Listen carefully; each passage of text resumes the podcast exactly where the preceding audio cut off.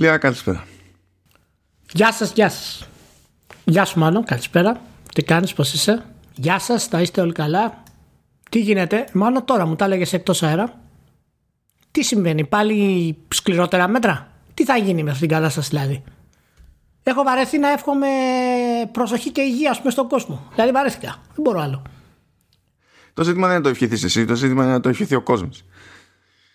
Δεν μπορώ άλλο. Δεν μπορώ άλλο.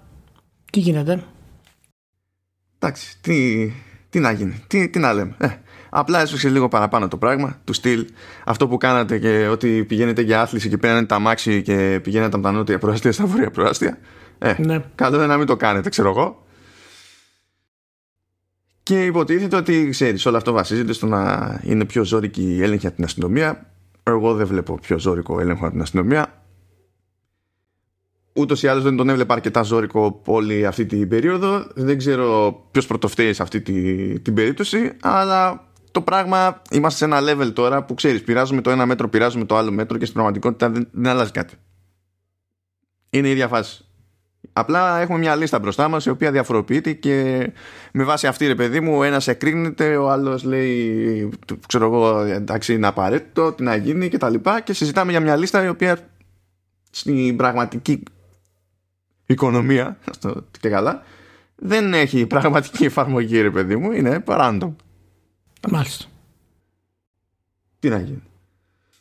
Αλλά ήθελα να ξεκινήσω πιο ευχάριστα το επεισόδιο 110, Ηλία. Α, πιο ευχάριστα από αυτό. Για πάμε. Ναι, έχω εδώ ένα, ένα τίτλο που, που πέτυχα.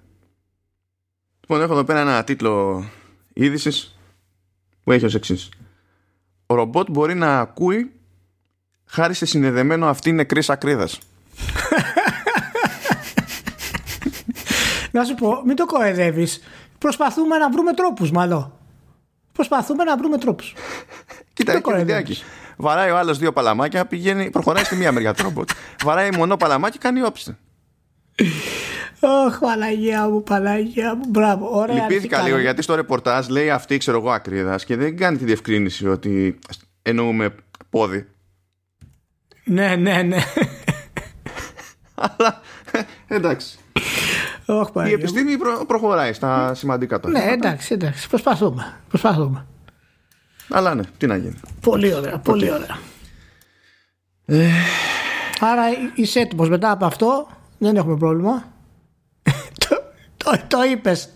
Το είπες. Πρώτα απ' όλα, δεν έχουμε, ως γνωστόν δεν έχουμε ποτέ πρόβλημα. Α, ναι, σωστό. Δηλαδή. Συγγνώμη, συγγνώμη. δεν έχουμε ποτέ πρόβλημα.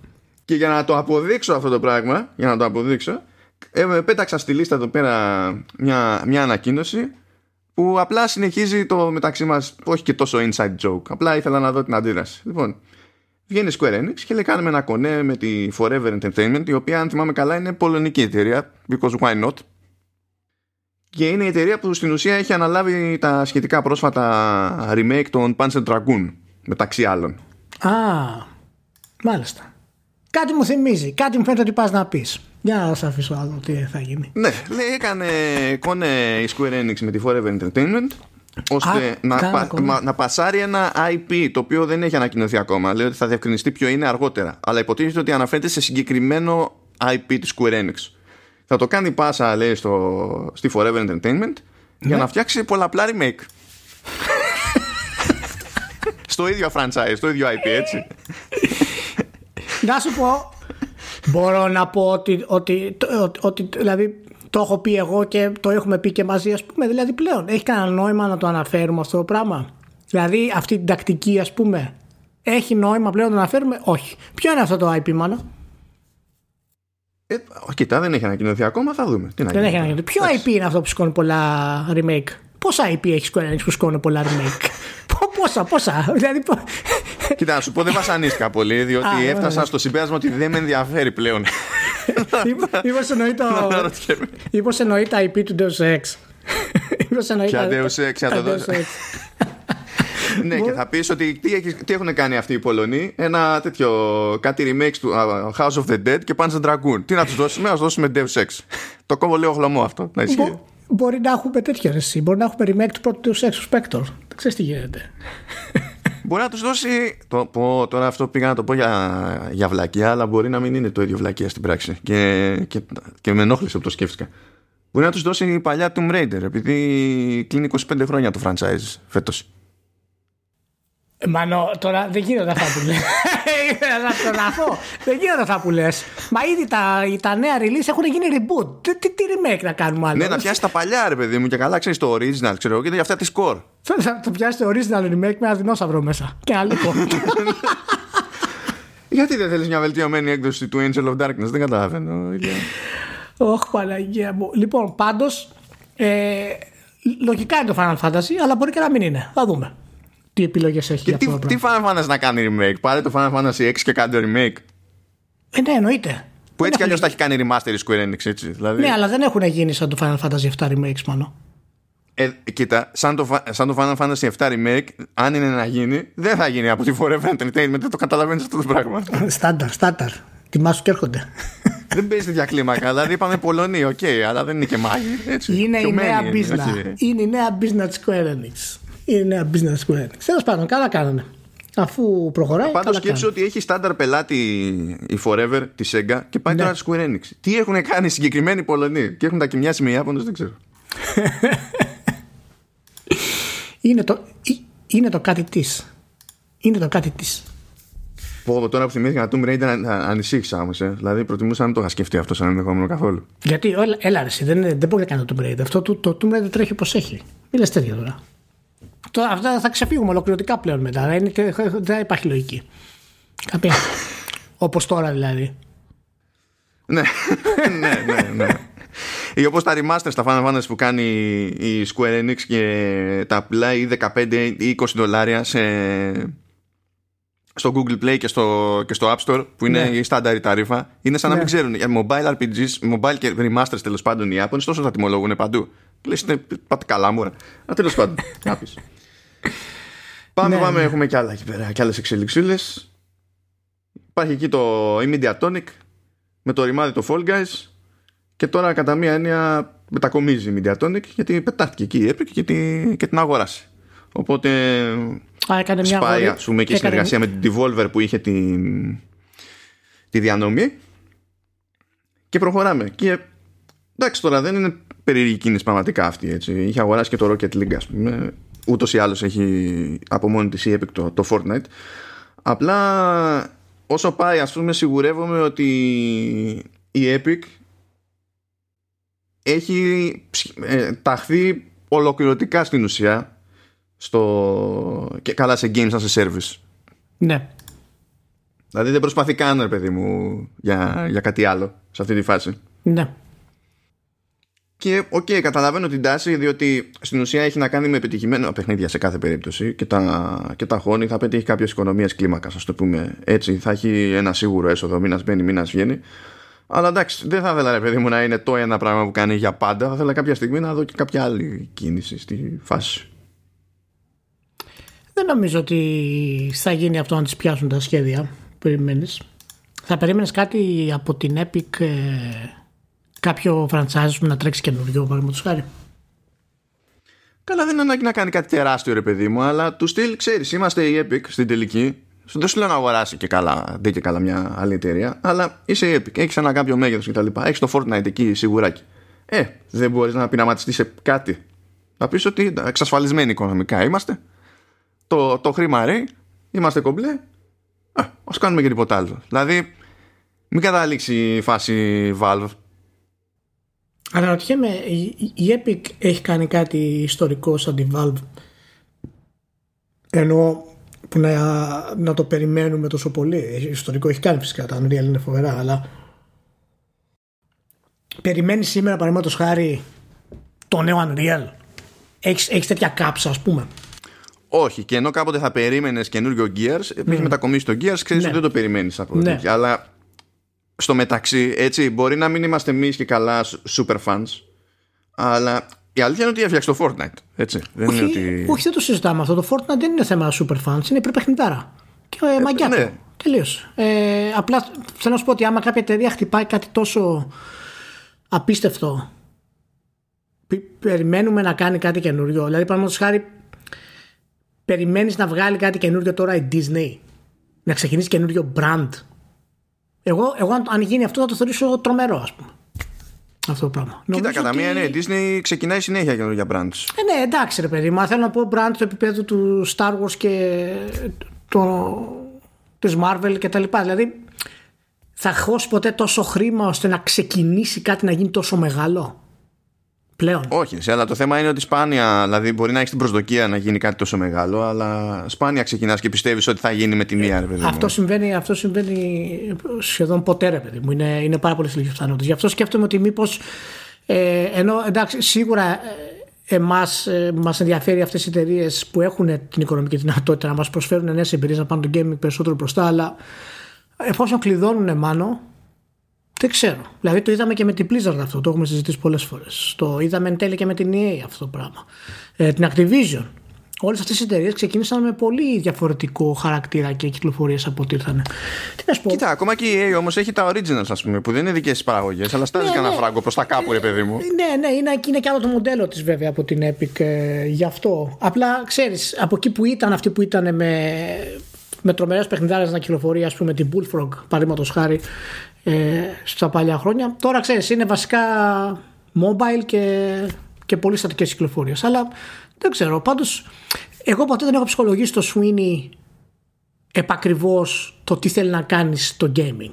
Δεν, δεν τον έχω ψυχολογήσει ακόμα σαν, ε, σαν leader ας πούμε της Epic να της δώσει ένα όραμα. Δεν έχω καταλάβει ποιο όραμα θέλει να της δώσει να σου πω την αλήθεια. Και δεν ξέρω γι' αυτό δεν μπορώ να ξέρω που, ποιε είναι πιθανότητε να πάει κάπου, ας πούμε. Δεν ξέρω, είναι gamer, είναι, είναι, είναι software engineer. Για το, για το gaming το ίδιο δεν νομίζω ότι έχει κάποιο κάτι συγκεκριμένο κατά νου γιατί βλέπεις ότι και έχει γίνει συνειδητά το οποίο το ξέρουμε δηλαδή ότι για αυτό το λόγο φύγανε κάποιοι άνθρωποι από την Epic πριν από χρόνια ότι έχει γίνει συνειδητή στροφή σε games as a service και ότι προσπαθεί να βγαίνει χρήμα για να υπάρχει μια ασφάλεια κτλ. Το οποίο κατά βάση στο μεσοδιάστημα το χρησιμοποιεί Μέχρι τώρα δηλαδή, για κάτι που θυμίζει περισσότερο ακτιβισμό παρά ξέρω εγώ, εξερεύνηση του gaming ως δραστηριότητα. Ναι. Που μπορεί, εντάξει, μπορεί σε κάποια φάση αυτό να κάνει τον κύκλο του, ας πούμε, και να του βιδώσει κάτι άλλο, έτσι. Αλλά μέχρι στιγμής δεν νομίζω ότι. Ό,τι και αν έχει κατά νου για το gaming, δεν νομίζω ότι είναι στα, στα πλάνα, ρε παιδί μου, ως προτεραιότητα αυτή τη στιγμή για να πει ότι κάνει. Γιατί ακόμα και αν πιάσουμε την περίπτωση του Fortnite, ας πούμε, το Fortnite ξεκίνησε όχι με τη λογική ότι υπήρχε ελπίδα να γίνει αυτό που έγινε. Ξεκίνησε ως τελείως άλλο πράγμα. Αυτό που έχουμε σήμερα ως Fortnite και είναι το αυτονόητο ήταν ένα mode ναι, που το είχαν ναι, βγάλει ναι, για να βγαίνει κανένα φράγκο τύπου early access, ας το πούμε έτσι, μέχρι κάποια στιγμή να βγει κανονικά το παιχνίδι που θα έχει campaign και κάτι τέτοια. Και φύγαν όλα αυτά. Δεν έμεινε κολυμπηθρόξυλο στην ναι, ναι. Κοίτα, το Fortnite είναι από τις μεγαλύτερε ε, επιτυχίες ε, σχεδιασμού με όραμα. Δηλαδή θέλω να κάνω αυτό μετά από ξέρεις, αφού ξεκίνησε και είδαν ότι πιάνει ότι πάμε να το σχεδιάσουμε, να το διαμορφώσουμε και να το καταλήξουμε κάπως.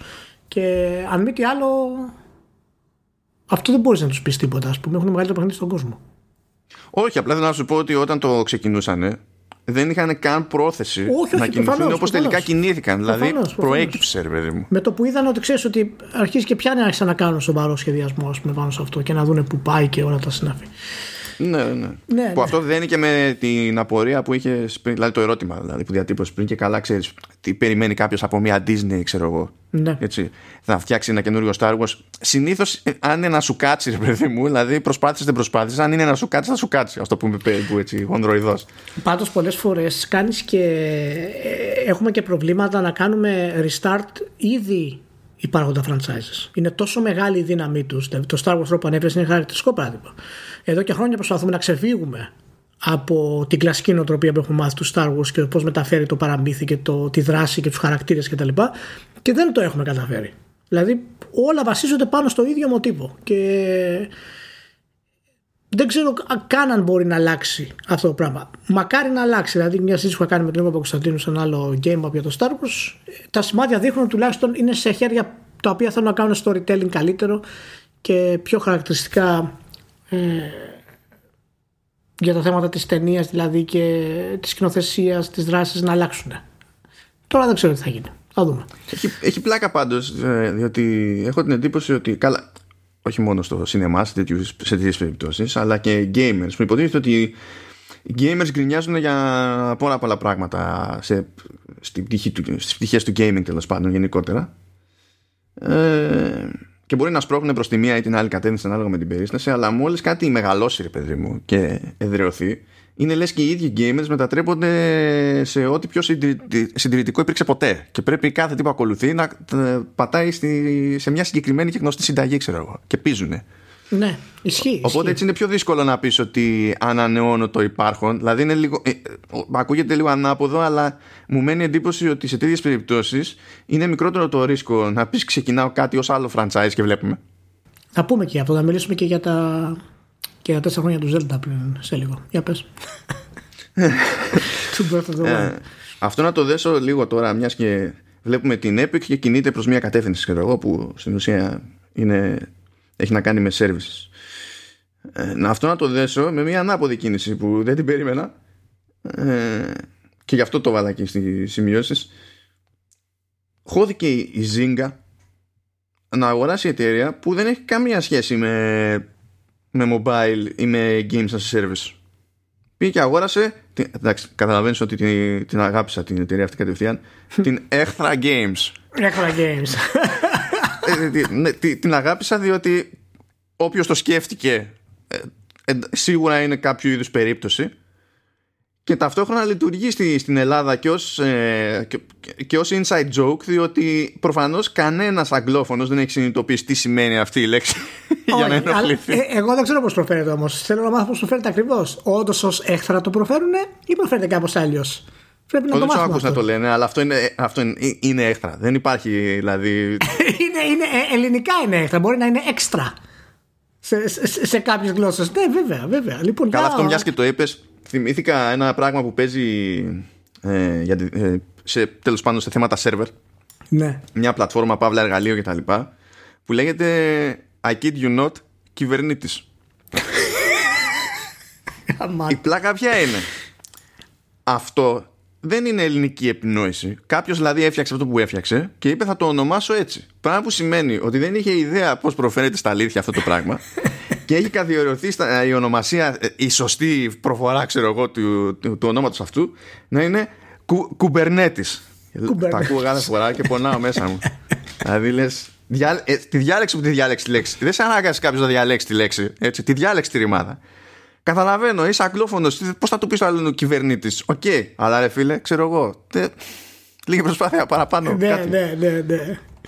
Και έχει πλάκα γιατί έχω πέσει σε debate μεταξύ αγγλόφωνων να, κάνουν, να διαφωνούν ως προς το ποια είναι η σωστή προφορά και φυσικά ήταν, είχαν, είχαν όλοι λάθος. Όλοι οι εμπλεκόμενοι ήταν λάθος.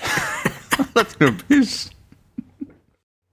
Anyway, χώθηκε η Zynga, αγόρασε την, την Ethra Games και το κλου της υπόθεσης είναι ότι το στούντιο αυτό θα συνεργαστεί με την Natural Motion προκειμένου να ετοιμάσουν RPG με στόχο μεταξύ άλλων και κονσόλες και PC κανονικά. Δεν είναι δηλαδή θα τους βάλουμε για αυτούς να κάνουμε το κλασικό που κάνουμε τόσα χρόνια ως Zynga και να χωνόμαστε ξέρω εγώ σε ναι. games as a service για mobile και μετά βλέπουμε. Κάνει ανάποδη κίνηση η Zynga τελείως. Η...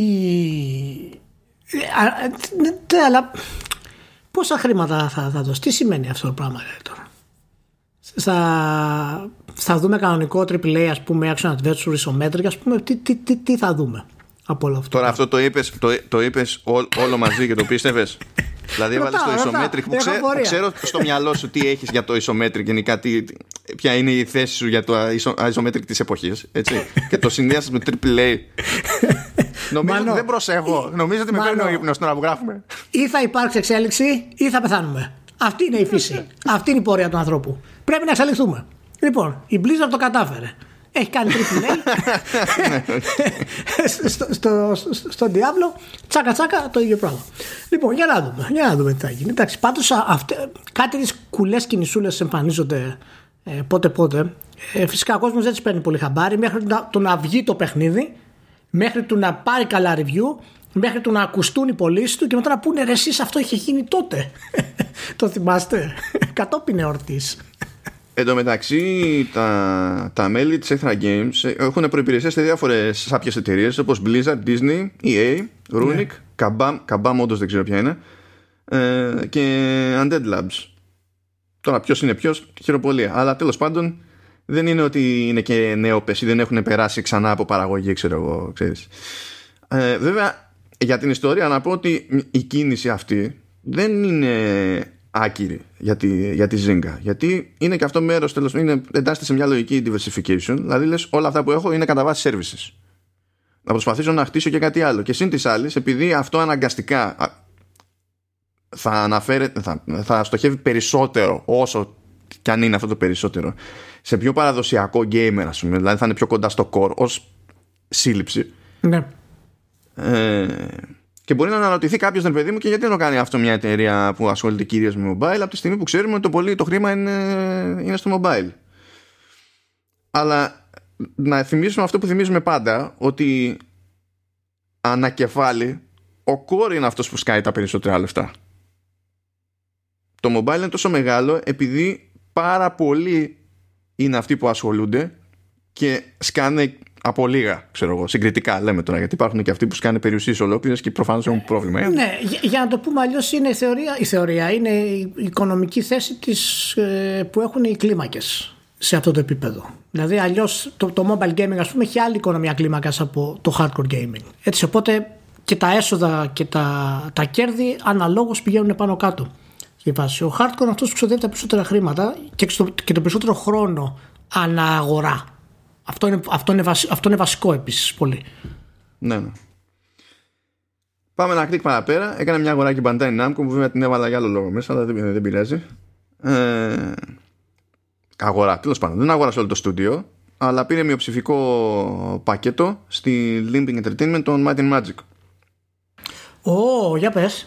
Κοίτα, αυτό πηγαίνει πακέτο βασικά. Ε, γιατί οι τύποι στη Limbic ε, έχουν δουλέψει και σε ξέρεις, το Tropico X, ξέρω εγώ, για την κάλυψη media και τα λοιπά.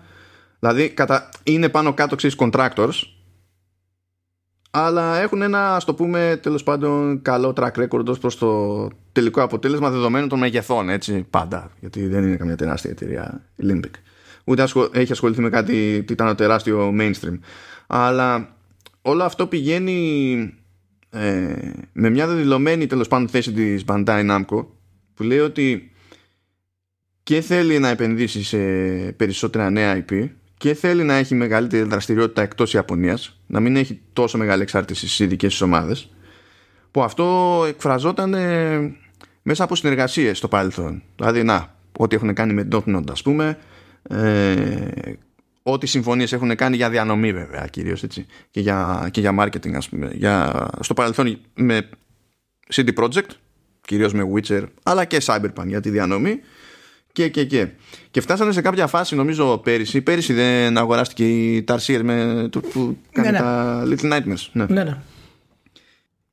και πόνεσε η Bandai Namco δηλαδή είχε βγει και είχε πει ότι αυτό μας ζόρισε και ότι πρέπει από ό,τι φαίνεται να μπούμε στη διαδικασία να σκεφτόμαστε περισσότερο την εξαγορά τώρα μεριδίου ολόκληρης ομάδας κτλ.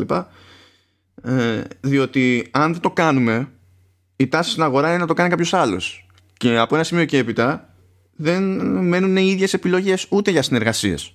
Οπότε δεν μπορούμε να το παίξουμε έτσι. Πήγανε να, το, να τη βγάλουν ψιλοχαλαρά, ρε παιδί μου. Να μην βασίζονται τόσο πολύ σε, σε κάψιμο κεφαλαίο, ας το, ας το θέσουμε έτσι.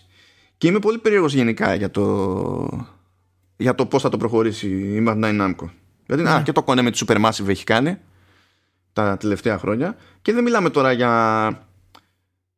Δεν έχει προκύψει κάτι το οποίο έχει γίνει ανάλυτη ξέρω εγώ, επιτυχία. Αν εξαιρέσει τα Little Nightmares που πηγαίνουν πακέτο και με θετικό buzz και τα λοιπά. Ενώ το... η ανθολογία The Dark Pictures ας πούμε του Supermassive έχει πιο, είναι πιο χλιαρή φάση, ας το πούμε κάπως έτσι. Αλλά ψάχνετε, ρε παιδί μου, Bandai Namco και ψάχνετε περισσότερο από αυτό που είναι τυπικό για οι Άπωνες. Είχαμε ξαναπεί ότι η Bandai Namco είναι η πιο ευρωπαϊστή εταιρεία ας πούμε, σε, σε κάποιο επίπεδο και έχει πάει αρκετά καλά ως εταιρεία. Ε, αυτή η συμφωνία εμένα μου αρέσει περισσότερο ε, γιατί αναφέρει ότι η εταιρεία θα, θα δουλέψει πάνω σε δύο νέα IP. Ξέρω ότι ο Νίκος θα με σκοτώσει τώρα από Κωνσταντίνο γιατί θέλει να είναι οπωσδήποτε Mate Magic. Να, πρέπει να έχει καινούριο. Μπορεί να είναι τέτοιο. Εσύ. Μπορεί να γίνει συνεργασία με την Disney και να γίνει Might and Mickey. Σταμάτα, μα λέγα. Δεν με τρελαίνεις, σταμάτα. Ε, αλλά από ποια άποψη το λέω; Το, το λέω από την άποψη ότι ε, το πιο εύκολο πράγμα θα ήταν να πάρεις αυτή την εταιρεία που έχει δείξει καλά στοιχεία στις Serious Might Magic και να σου πεις επαναλάβετε αυτό που κάνατε με λίγο παραπάνω budget.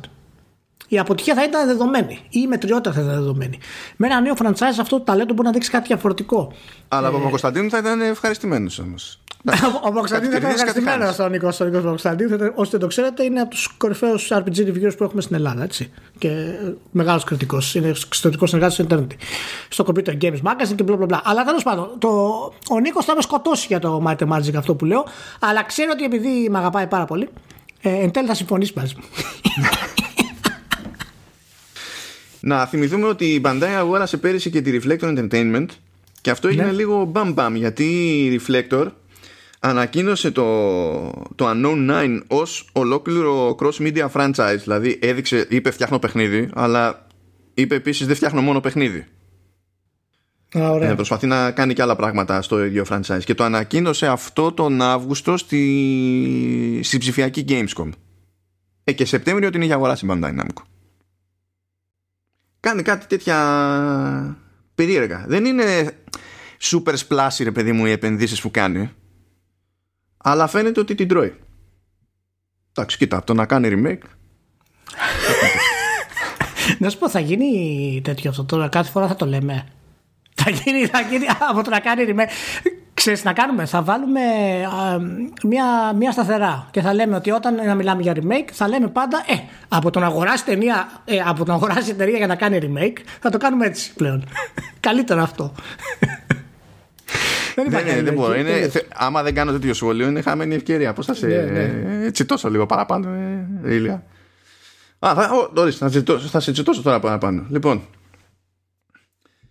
ε, βγήκε η Mistwalker. Ποιανό είναι η Mistwalker, Ηλία; Όχι, ποιανό είναι μάλλον η Mistwalker. Ποιος την έχει η Mistwalker? Χειρο... Ποιο την έχει Χειρο κάτι σαν κάτι τέτοιο. Κάτι δεν ξέρω τι παίζει. Εγώ θυμάμαι την είχε ο Άλαρντ. Τι, τι Άλλαρντ, ο Άλλαρντ την είχε στο, στο, Xbox, στο Xbox το 360. Αυτός μας την έφερε. Αυτός και τι καταλάβαμε. Είδαμε δύο μούφες. Το Blue Dragon και το Lost Odyssey. Ναι, εντάξει. Τώρα μπορώ να πεθάνω. Είπες μου θα το Lost Odyssey τέλος το podcast. Κλείνω. 28 λεπτά. Καλά ήταν. The end. Τέλος. Ε, περισσο... Λέει τεράστιο ψέμα τώρα το, το, το, ο Ηλίας. Περισσότερο από μένα έχει γκρινιάξει συνολικά από το μέχρι σήμερα για Lost Odyssey ο Ηλίας. Έτσι. Απλά λύνονται αυτά τα debate για το Lost Odyssey. Μόλις πατήσουμε, τέτοιο, πατήσουμε start και μπούμε στο, στο χάρτη του παιχνιδιού και αρχίσει και παίζει το μουσικό θέμα του σχετικό και εκεί τελειώνει η συζήτηση πάντα. Δεν έχει σημασία. Μπορούμε, μπορούμε να πούμε ότι οι πρώτες ε, 15 ώρες του Lost Odyssey είναι από τις καλύτερα ιαπωνικά των εποχών. Αυτό, μέχρι την πρώτη μεγάλη μνήμη. Μπορούμε να το πούμε αυτό. Ναι, μπορούμε να πούμε και παρακάτω, διότι τα short stories πάνε και μετά τις 15 ώρες και εγώ βούρκωνα διαβάζοντας κείμενο με λάθος γραμματοσυράς σε ανάλυση 720p. Απλά το gameplay κάνει, κατεβαίνει πολύ, κάνει βουτιά τρελή από εκεί, αλλά εκείνες αυτές τις 15 ώρες που συνδυάζεται το gameplay μαζί με το αποκορύφωμα της πρώτης μνήμης που ξαναζεί στην ουσία και εκεί φαίνεται τελείωσε και το, τα χρήματα του development ναι. δεν ξανά αυτό το transition παραμένει φοβερό και το ε, το Blue Dragon είναι παρεξηγημένο. Είναι καλό Ιαπωνικό RPG. Ναι, δεν είναι μάπα, παιδί μου. Δεν είναι μάπα. Δεν, ήταν, δεν, δεν τέριαζε για την εποχή εκείνη στις δυτικές τέλος ναι, πάντων ναι, ναι, ναι. ιδιαιτερότητες. Και αλήθεια είναι ότι αυτό στήθηκε για να κερδίσει μερίδιο στην Ιαπωνία. Και απλά δεν, δεν πέτυχε ως προς αυτό, ρε παιδί μου. Ναι, ναι. Α, στο κατεβατό που γράφω για το, για το Valhalla και που έχει φτάσει σίγουρα στις 13.000 λέξεις. ε, να ξέρεις, να ξέρεις ότι σε κάποια φάση χρειάστηκε να, να αναφέρω το Lost Odyssey για να σημειώσω κάτι συγκεκριμένο. Καλά, κατάλαβα. Δεν, δεν θα το αιτιολογήσω αυτή τη στιγμή. Έτσι, απλά το, το μιας και το θυμήθηκα. Okay.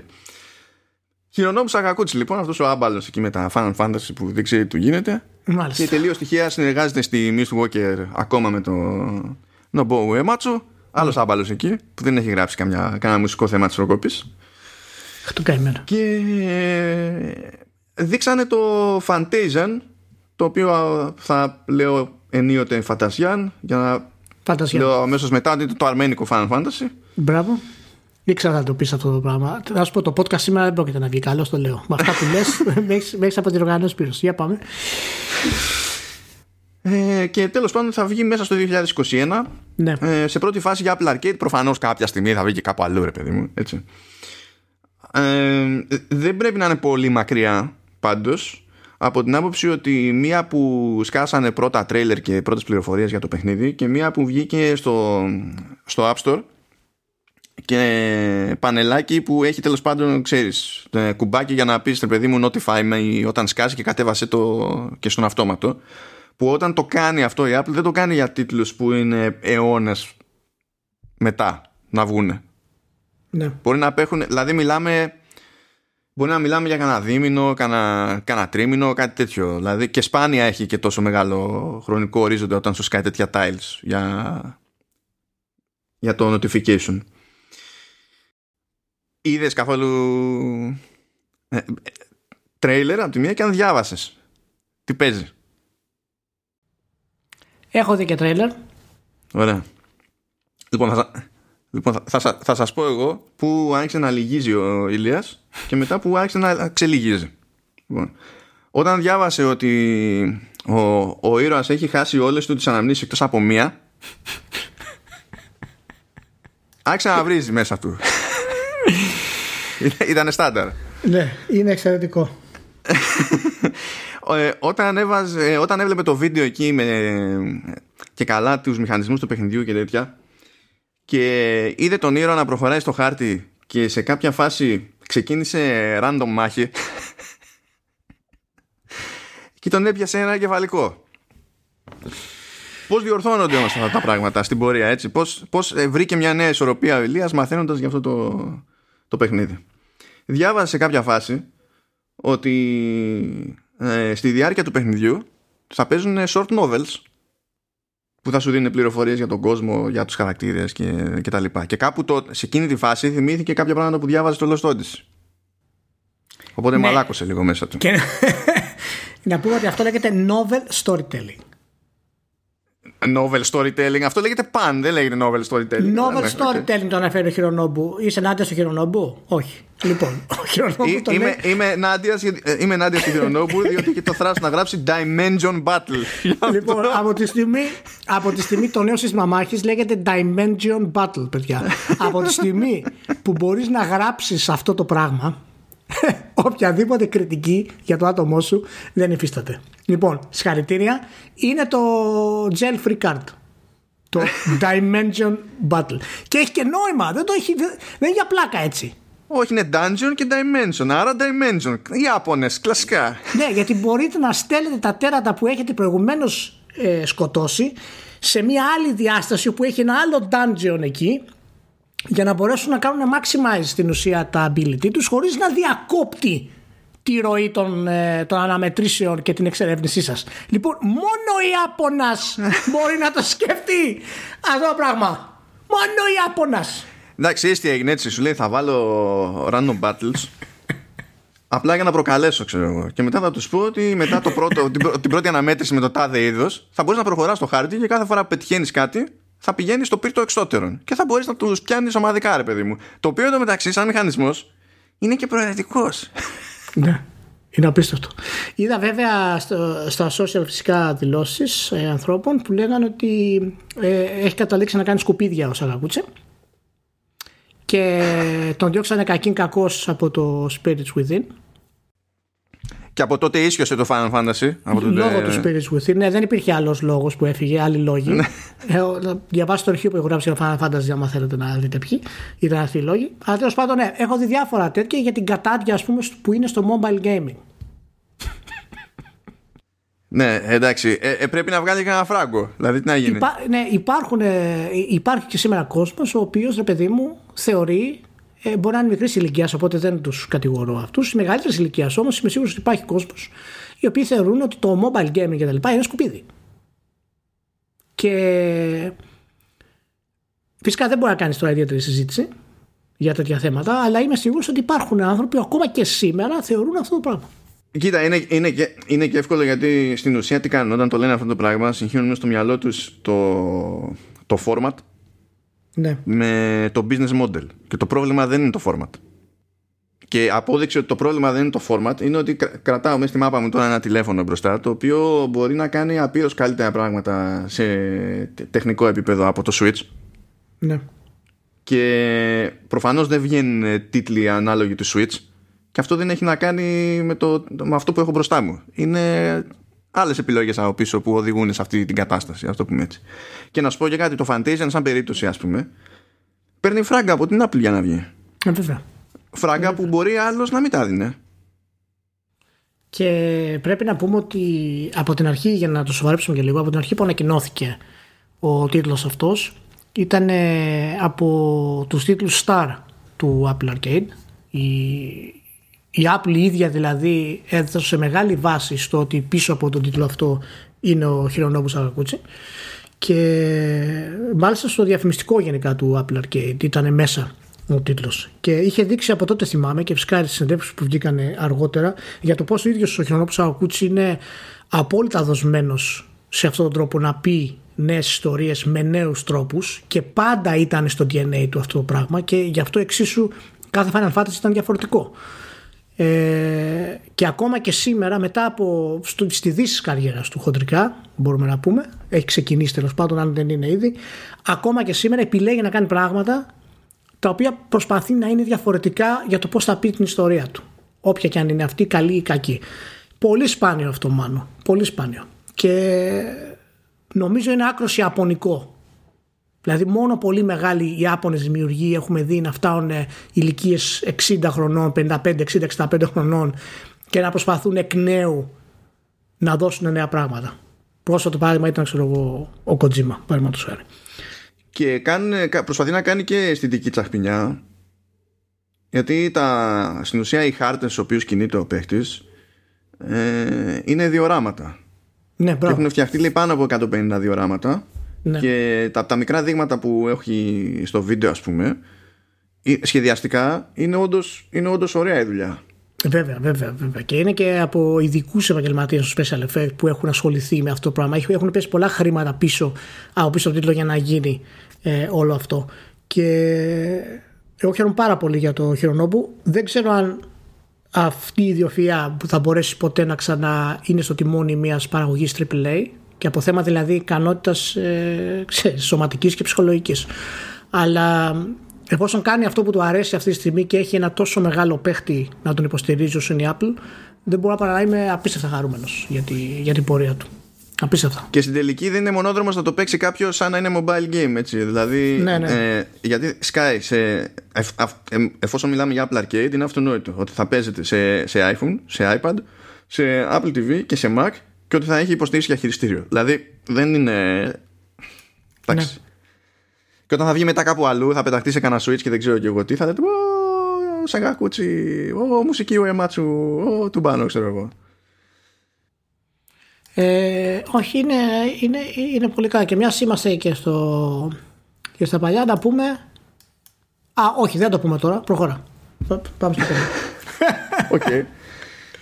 Εγώ ψήθηκα πάντως, ψήθηκα ποικιλοτρόπως και είναι. Βέβαια, εντάξει, εννοείται ότι αυτό το πράγμα θα. Αυτό θα, θα καταφέρουμε να το καλύψουμε από όλες τις μπάντες. Γιατί έτσι κι αλλιώς νέες κυκλοφορίες Apple Arcade τις πιάνουμε εκεί πέρα στο Command OS κάθε εβδομάδα ή σχεδόν κάθε εβδομάδα που βγαίνει παιχνίδι Apple Arcade. Οπότε εκεί θα κάνω μόνος μου βέβαια γιατί ο Λεωνίδας δεν γουστάρει JRPG. Καθόλου. Εντάξει, οκ. Ακόμα. Αλλά είναι ενδιαφέρον και για την πάρτι μας εδώ πέρα ακριβώς επειδή έχουμε να κάνουμε με τους δημιουργούς που έχουμε να κάνουμε. Οπότε νομίζω δεν το γλιτώνουμε το παιχνίδι αυτό με, με την καμία, έστω από περιέργεια δηλαδή και βίτσιο. Ναι, ναι, όχι, όχι. Φαίνεται εξαιρετικό. Εξαιρετικό. Λοιπόν, σου στείλα μια. Μία, εντάξει, δεν ήταν μία, αλλά σου στείλα εκεί κάτι πατέντες. Κάτι ευρεσιτεχνίες που προσπάθησε να κατοχυρώσεις η Sony. Ναι. Που τώρα όλο αυτό είναι σχετικό έτσι. Οι εταιρείες προσπαθούν να κάνουν διάφορες αιτήσεις ευρεσιτεχνία κτλ. Μπας και του κάτσει, τους κάτσει το ένα, μπας και τους κάτσει το άλλο. Και άμα τους κάτσει, δεν σημαίνει ότι θα μετατραπούν σε προϊόν και δεν συμμαζεύεται. Κάπου διαβάζοντας τώρα για αυτές τις, τις πατέντες θυμήθηκα μία άλλη πατέντα για, για ένα ρομπότ λέει που θα το έχεις δίπλα σου ξέρω εγώ όταν θα παίζεις και αυτό θα ανοιχνεύει τα συναισθήματά σου θα παίρνει χαμπάρι αν είσαι πιεσμένος ξέρω εγώ ε, ή λυπημένος ή ενθουσιασμένος ή δεν ξέρω και εγώ τι. Και θα σχολιάζει για να σου φτιάξει το κέφι. Αλλά άμα του φέρει άσχημα λέει θα, θα το ανοιχνεύει και αυτό και θα, θα ζορίζεται. Θα σε αφήνει ήσυχο για ένα διάστημα ξέρω εγώ. Μάλιστα. για κάποιο λόγο αυτό απασχόλησε τη Sony σαν φάση. Anyway αυτό που σου έστειλα εγώ εδώ πέρα όμως χρησιμοποιεί μια μπανάνα ως χειριστήριο Ναι. Το βλέπω. Το βλέπω. Και βλέπεις στο, στο δεύτερο σκίτσο έχει ένα, ένα πλήκτρο cross όπως λένε οι Ιάπωνες και έχει και ένα τρίγωνο. ναι. Είναι μπανάνα με face buttons. Ναι. Δύο, δύο face button. Αριστερά έχει το χ και δεξιά έχει το τρίγωνο. Ναι, ναι. Τέλος πάντων το concept σε αυτή την περίπτωση είναι ότι η Sony ψάχνεται για... Το συνεχίζεις τώρα. Το συνεχίζεις. Δηλαδή το θέμα Θα το αυτό το, συνε- συνε- το συνεχίζεις. Okay. Ναι, για το θέμα δεν είναι η μπανάνα, είναι η συγκυριακή χρήση της μπανάνας. Προφανώς. Προφανώς. Θα μπορούσε να ήταν μακεδονικός χαλφάς. Σωστό. Σωστό. Σωστό. Διότι η ιδέα είναι ότι ψάχνει ένα σύστημα τέλος πάντων που επιτρέπει στο χρήστη να κρατά μπροστά του κάποιο αντικείμενο. Αυτό το αντικείμενο να ανοιχνεύεται από το όποιο headset που προφανώς θα έχει κάμερες που θα κοιτάνε προς τα έξω.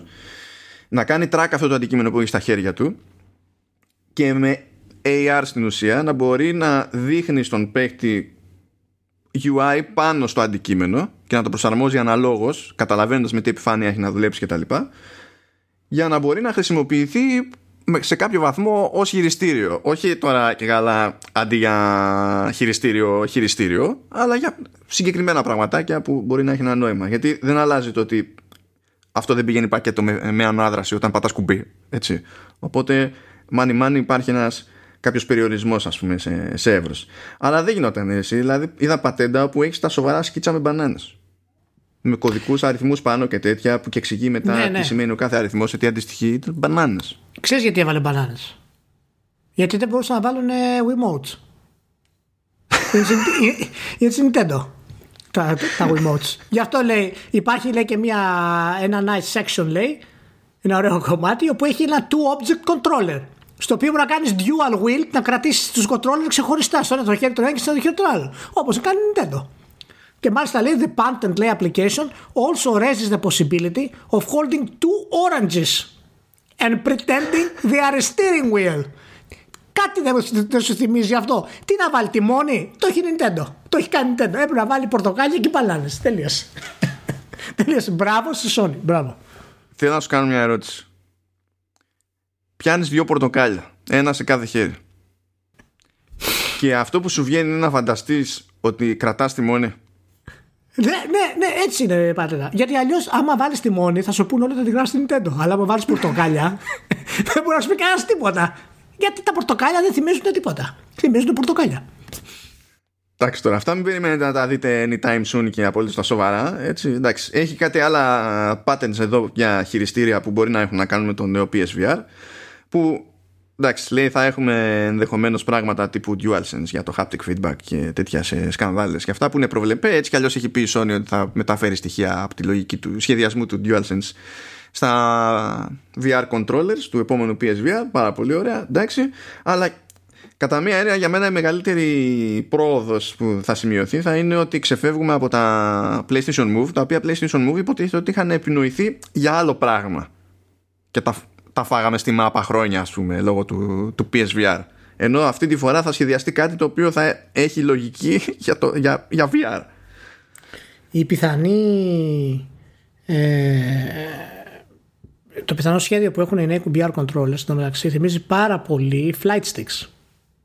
Και έχουν σκανδάλες από πίσω, έχουν σκανδάλες στη μέση από πίσω. Μπροστά έχουν ένα μοχλό, ο οποίος έχει κατευθύνσεις, ο οποίος λογικά θα είναι οι 8 ή 16, ανάλογα με το πώς θέλουν ε, να το κάνουν. Ε, επάνω έχει τρία κουμπάκια, δεξιά από το μοχλό έχει άλλα δύο κουμπάκια. Είναι καθαρά flight stick. Κανονικό αυτό το πράγμα. Και είναι κάτι το οποίο θα δώσει πολύ περισσότερο έλεγχο σε αυτό που παίζει PSVR, το οποίο σημαίνει περισσότερος έλεγχος, περισσότερες εμπειρίες θα μπορέσουμε να βιώσουμε στα, στα παιχνίδια. Θα έχει πολύ ενδιαφέρον αν η Sony πάει σε κάτι τέτοιο πραγματικά, γιατί θα, θα δείξει ότι θέλει να το πάει ένα βήμα παρακάτω. Γιατί τώρα, ό,τι και να λέμε για το PSVR είναι ταβάνι. Ο χειρισμός είναι το ταβάνι του PSVR. Ούτε δεν είναι τεχνολογία, δεν είναι τίποτα. Όλα αυτά θα, περα, θα ξεπεραστούν στο μέλλον. Εντάξει, είναι και το tracking. Δηλαδή βασίζει σε αυτή την κάμερα τώρα που είναι της πλάκας και βγαίνεις ναι, τόσο ναι, εύκολα είναι... εκτός πεδίου που είναι μαρτύριο. Ναι, ναι, αυτά, αυτά σιγά σιγά ξέρεις, θα, θα φτιαχτούν. Το ένα είναι λίγο πιο δύσκολο από το άλλο κτλ. Αλλά ο χειρισμός που έχουν τα παιχνίδια είναι αυτό που κρατάει τις κατηγορίες των παιχνιδιών πολύ συγκεκριμένες στο, στο PSVR.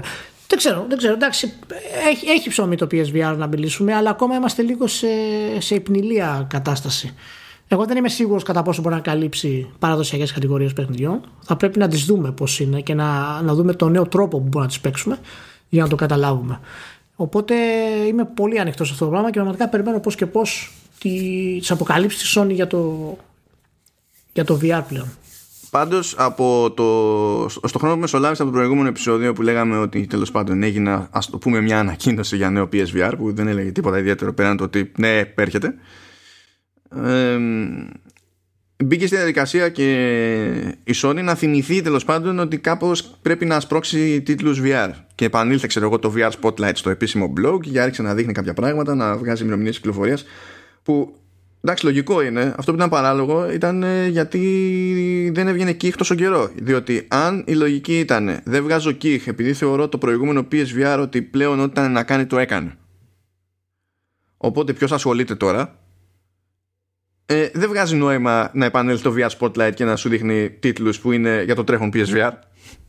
Ναι. Δηλαδή αν αυτό ήταν το εμπόδιό σου. Οπότε δεν καταλαβαίνω πάλι πώς χάθηκε λίγο περίεργα εκεί η Sony. Αλλά τέλος πάντων χάθηκε για, δεν χάθηκε για οποιοδήποτε λόγο και αν έγινε αυτό το πράγμα. Τουλάχιστον ε, προσπάθησε, επανήλθε στη φάση δείχνω και κανένα παιχνίδι. Τρίτον, ναι. κάτι, κάπως να σπρώξει τη, τη φάση. Γιατί ξεκίνησε να έχει το, με διαφορά το μεγαλύτερο μερίδιο στην πίτα του VR και μετά έμεινε για καιρό στάσιμη και πλέον είναι δεύτερη. Είναι πάλι δεύτερη με τεράστια διαφορά τον τρίτο, έτσι. Αλλά λες ξέρω εγώ κρίμα δεν ήταν τόσο καιρό να μην βγάζει κύφ. Τέλος πάντων. Θα δούμε, θα δούμε. Ναι, σωστό είναι αυτό. Μιας και λέμε για χειριστήρια βρήκα μια έρευνα για την Ιαπωνική αγορά. έχει, ένα απλό, έχει ένα απλό ερώτημα αυτή η έρευνα. Λέει ποιο είναι το αγαπημένο σας stock controller; Δηλαδή αυτό που έρχεται με το σύστημα, ρε παιδί μου. Ναι. Όχι κάτι που πωλείται ξεχωριστά και, και τα λοιπά. Και απάντησαν οι Ιάπωνες και βγήκε μια, μια κατάταξη. Έτσι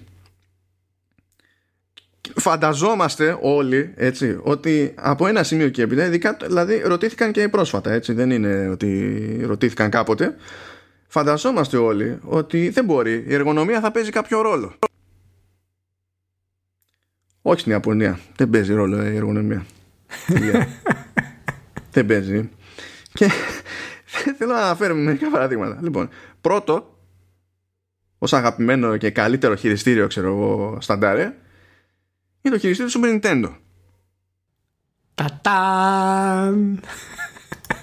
Που λες εντάξει ε, ε, ε, δεν σε πόναγε όσο το, το τετράγωνο εκεί του NES Παύλα Famicom το δέχομαι ήταν πιο φιλικό αλλά το ότι μεγάλωσε με αυτό το χειριστήριο δεν πάει να πει ότι είναι the greatest stock console controller είναι the greatest μάλλον τι θέλεις εσύ τώρα και μπλέξεις τους Ιάπωνες ας να αποφασίσουν ό,τι θέλουν. Με τα χρωματιστά του κουμπάκια, με το, με το ωραίο του σχήμα που το έπιανες ήταν μικρό και τα χέρια σου, οι παλάμες σου γινόντουσαν ξύλο μετά από 10 ώρες ας πούμε gameplay. Εντάξει, μην το, μην το ψάχνεις. Ήτανε, ήτανε αυτό. Καθαρά νο, νοσταλγικό vote είναι αυτό, έτσι. Καθαρά. Ναι, ναι, κοίτα, αν, αν η ερώτηση ήταν your favorite, θα τα έτρωγα όλα αυτά που βλέπω στη λίστα, έτσι. Αλλά όταν η ερώτηση είναι για greatest, πραγματικά δεν καταλαβαίνω έχεις στο νούμερο 2, ξέρω εγώ, το DualShock 2 του PlayStation 2. Που τουλάχιστον λες ευτυχώς Παναγία μου είναι καλύτερο από το χειριστήριο του Super Nintendo, αλλά να, κατέληξε από κάτω. Τρίτη θέση στο χειριστήριο του GameCube. Τρίτη, σε σχέση και με το DualShock, τρίτη. Που εξακολουθεί το χειριστήριο του GameCube να είναι εργονομικό highlight, ας πούμε, στην ιστορία της βιομηχανίας. Τι λένε, τι λένε τα άτομα, ας πούμε. Τι λένε; Ποια άλλα είχε; Ε, στη, στην πέμπτη θέση με ισοβαθμία το πρωτότυπο του PlayStation και τα Joy-Con. Το πρωτότυπο του PlayStation; Ναι, το, το, το, το πρώτο. Το πρώτο. δηλαδή, λες εντάξει, Κάποιος είναι πιο παλιός, θυμάται του PlayStation και έχει, ξέρω εγώ, fond memories. Κάποιος έχει διαλυθεί τώρα σε Switch και τα... δεν βγάζουν. Αλλά ξέρεις τι, τι, με, τι με τρέλαν, τι με κούφανε τελείως. Στην 30η θέση με ισοβαθμία έχει τρία πράγματα. Το χειριστήριο του Virtual Boy.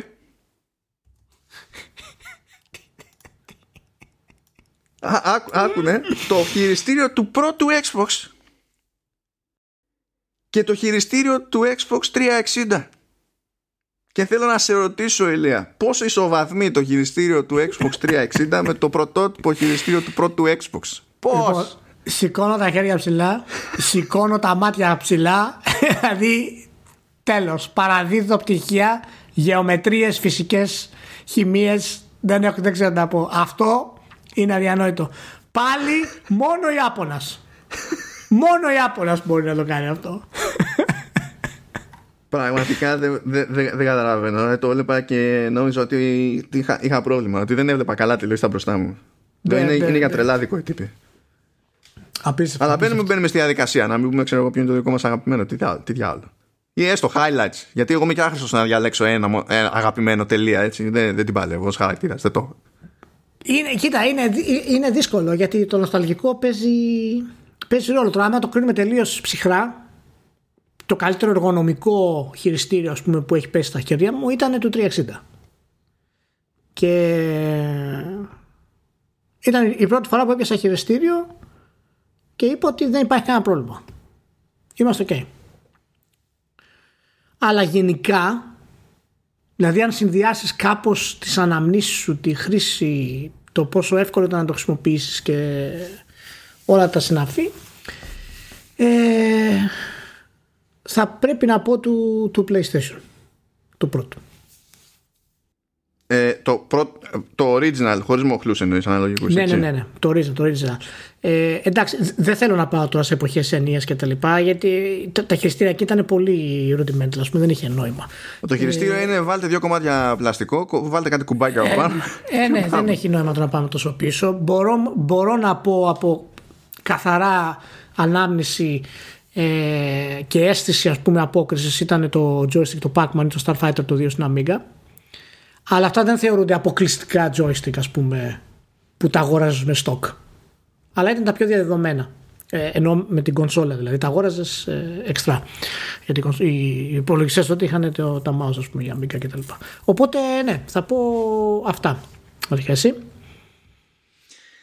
Κοίτα, και, ε, και, εγώ έχω μια ροπή εκεί προς το, προς το 360 αλλά ζορίζομαι λίγο από την άποψη ότι θεωρώ ότι από τότε μέχρι... γιατί εντάξει, για μένα ήταν μεγάλη βελτίωση και απότομη ε, αλλά θεωρώ ότι στο χρόνο που έχει μεσολαβήσει από τότε έχουν γίνει και άλλες βελτιώσεις σε αυτό το form factor και, και όντως θεωρώ συνολικά προτιμότερο αυτή τη στιγμή τουλάχιστον αν μιλάμε, αν μιλάμε για Xbox δηλαδή ε, το, το νεότερο, αυτό που δίνει τώρα πακέτο με Xbox Series. Ναι, εντάξει, εντάξει, ναι, αν το αναγάγουμε στον χρόνο, προφανώς ε, έχει βελτιώσεις κτλ.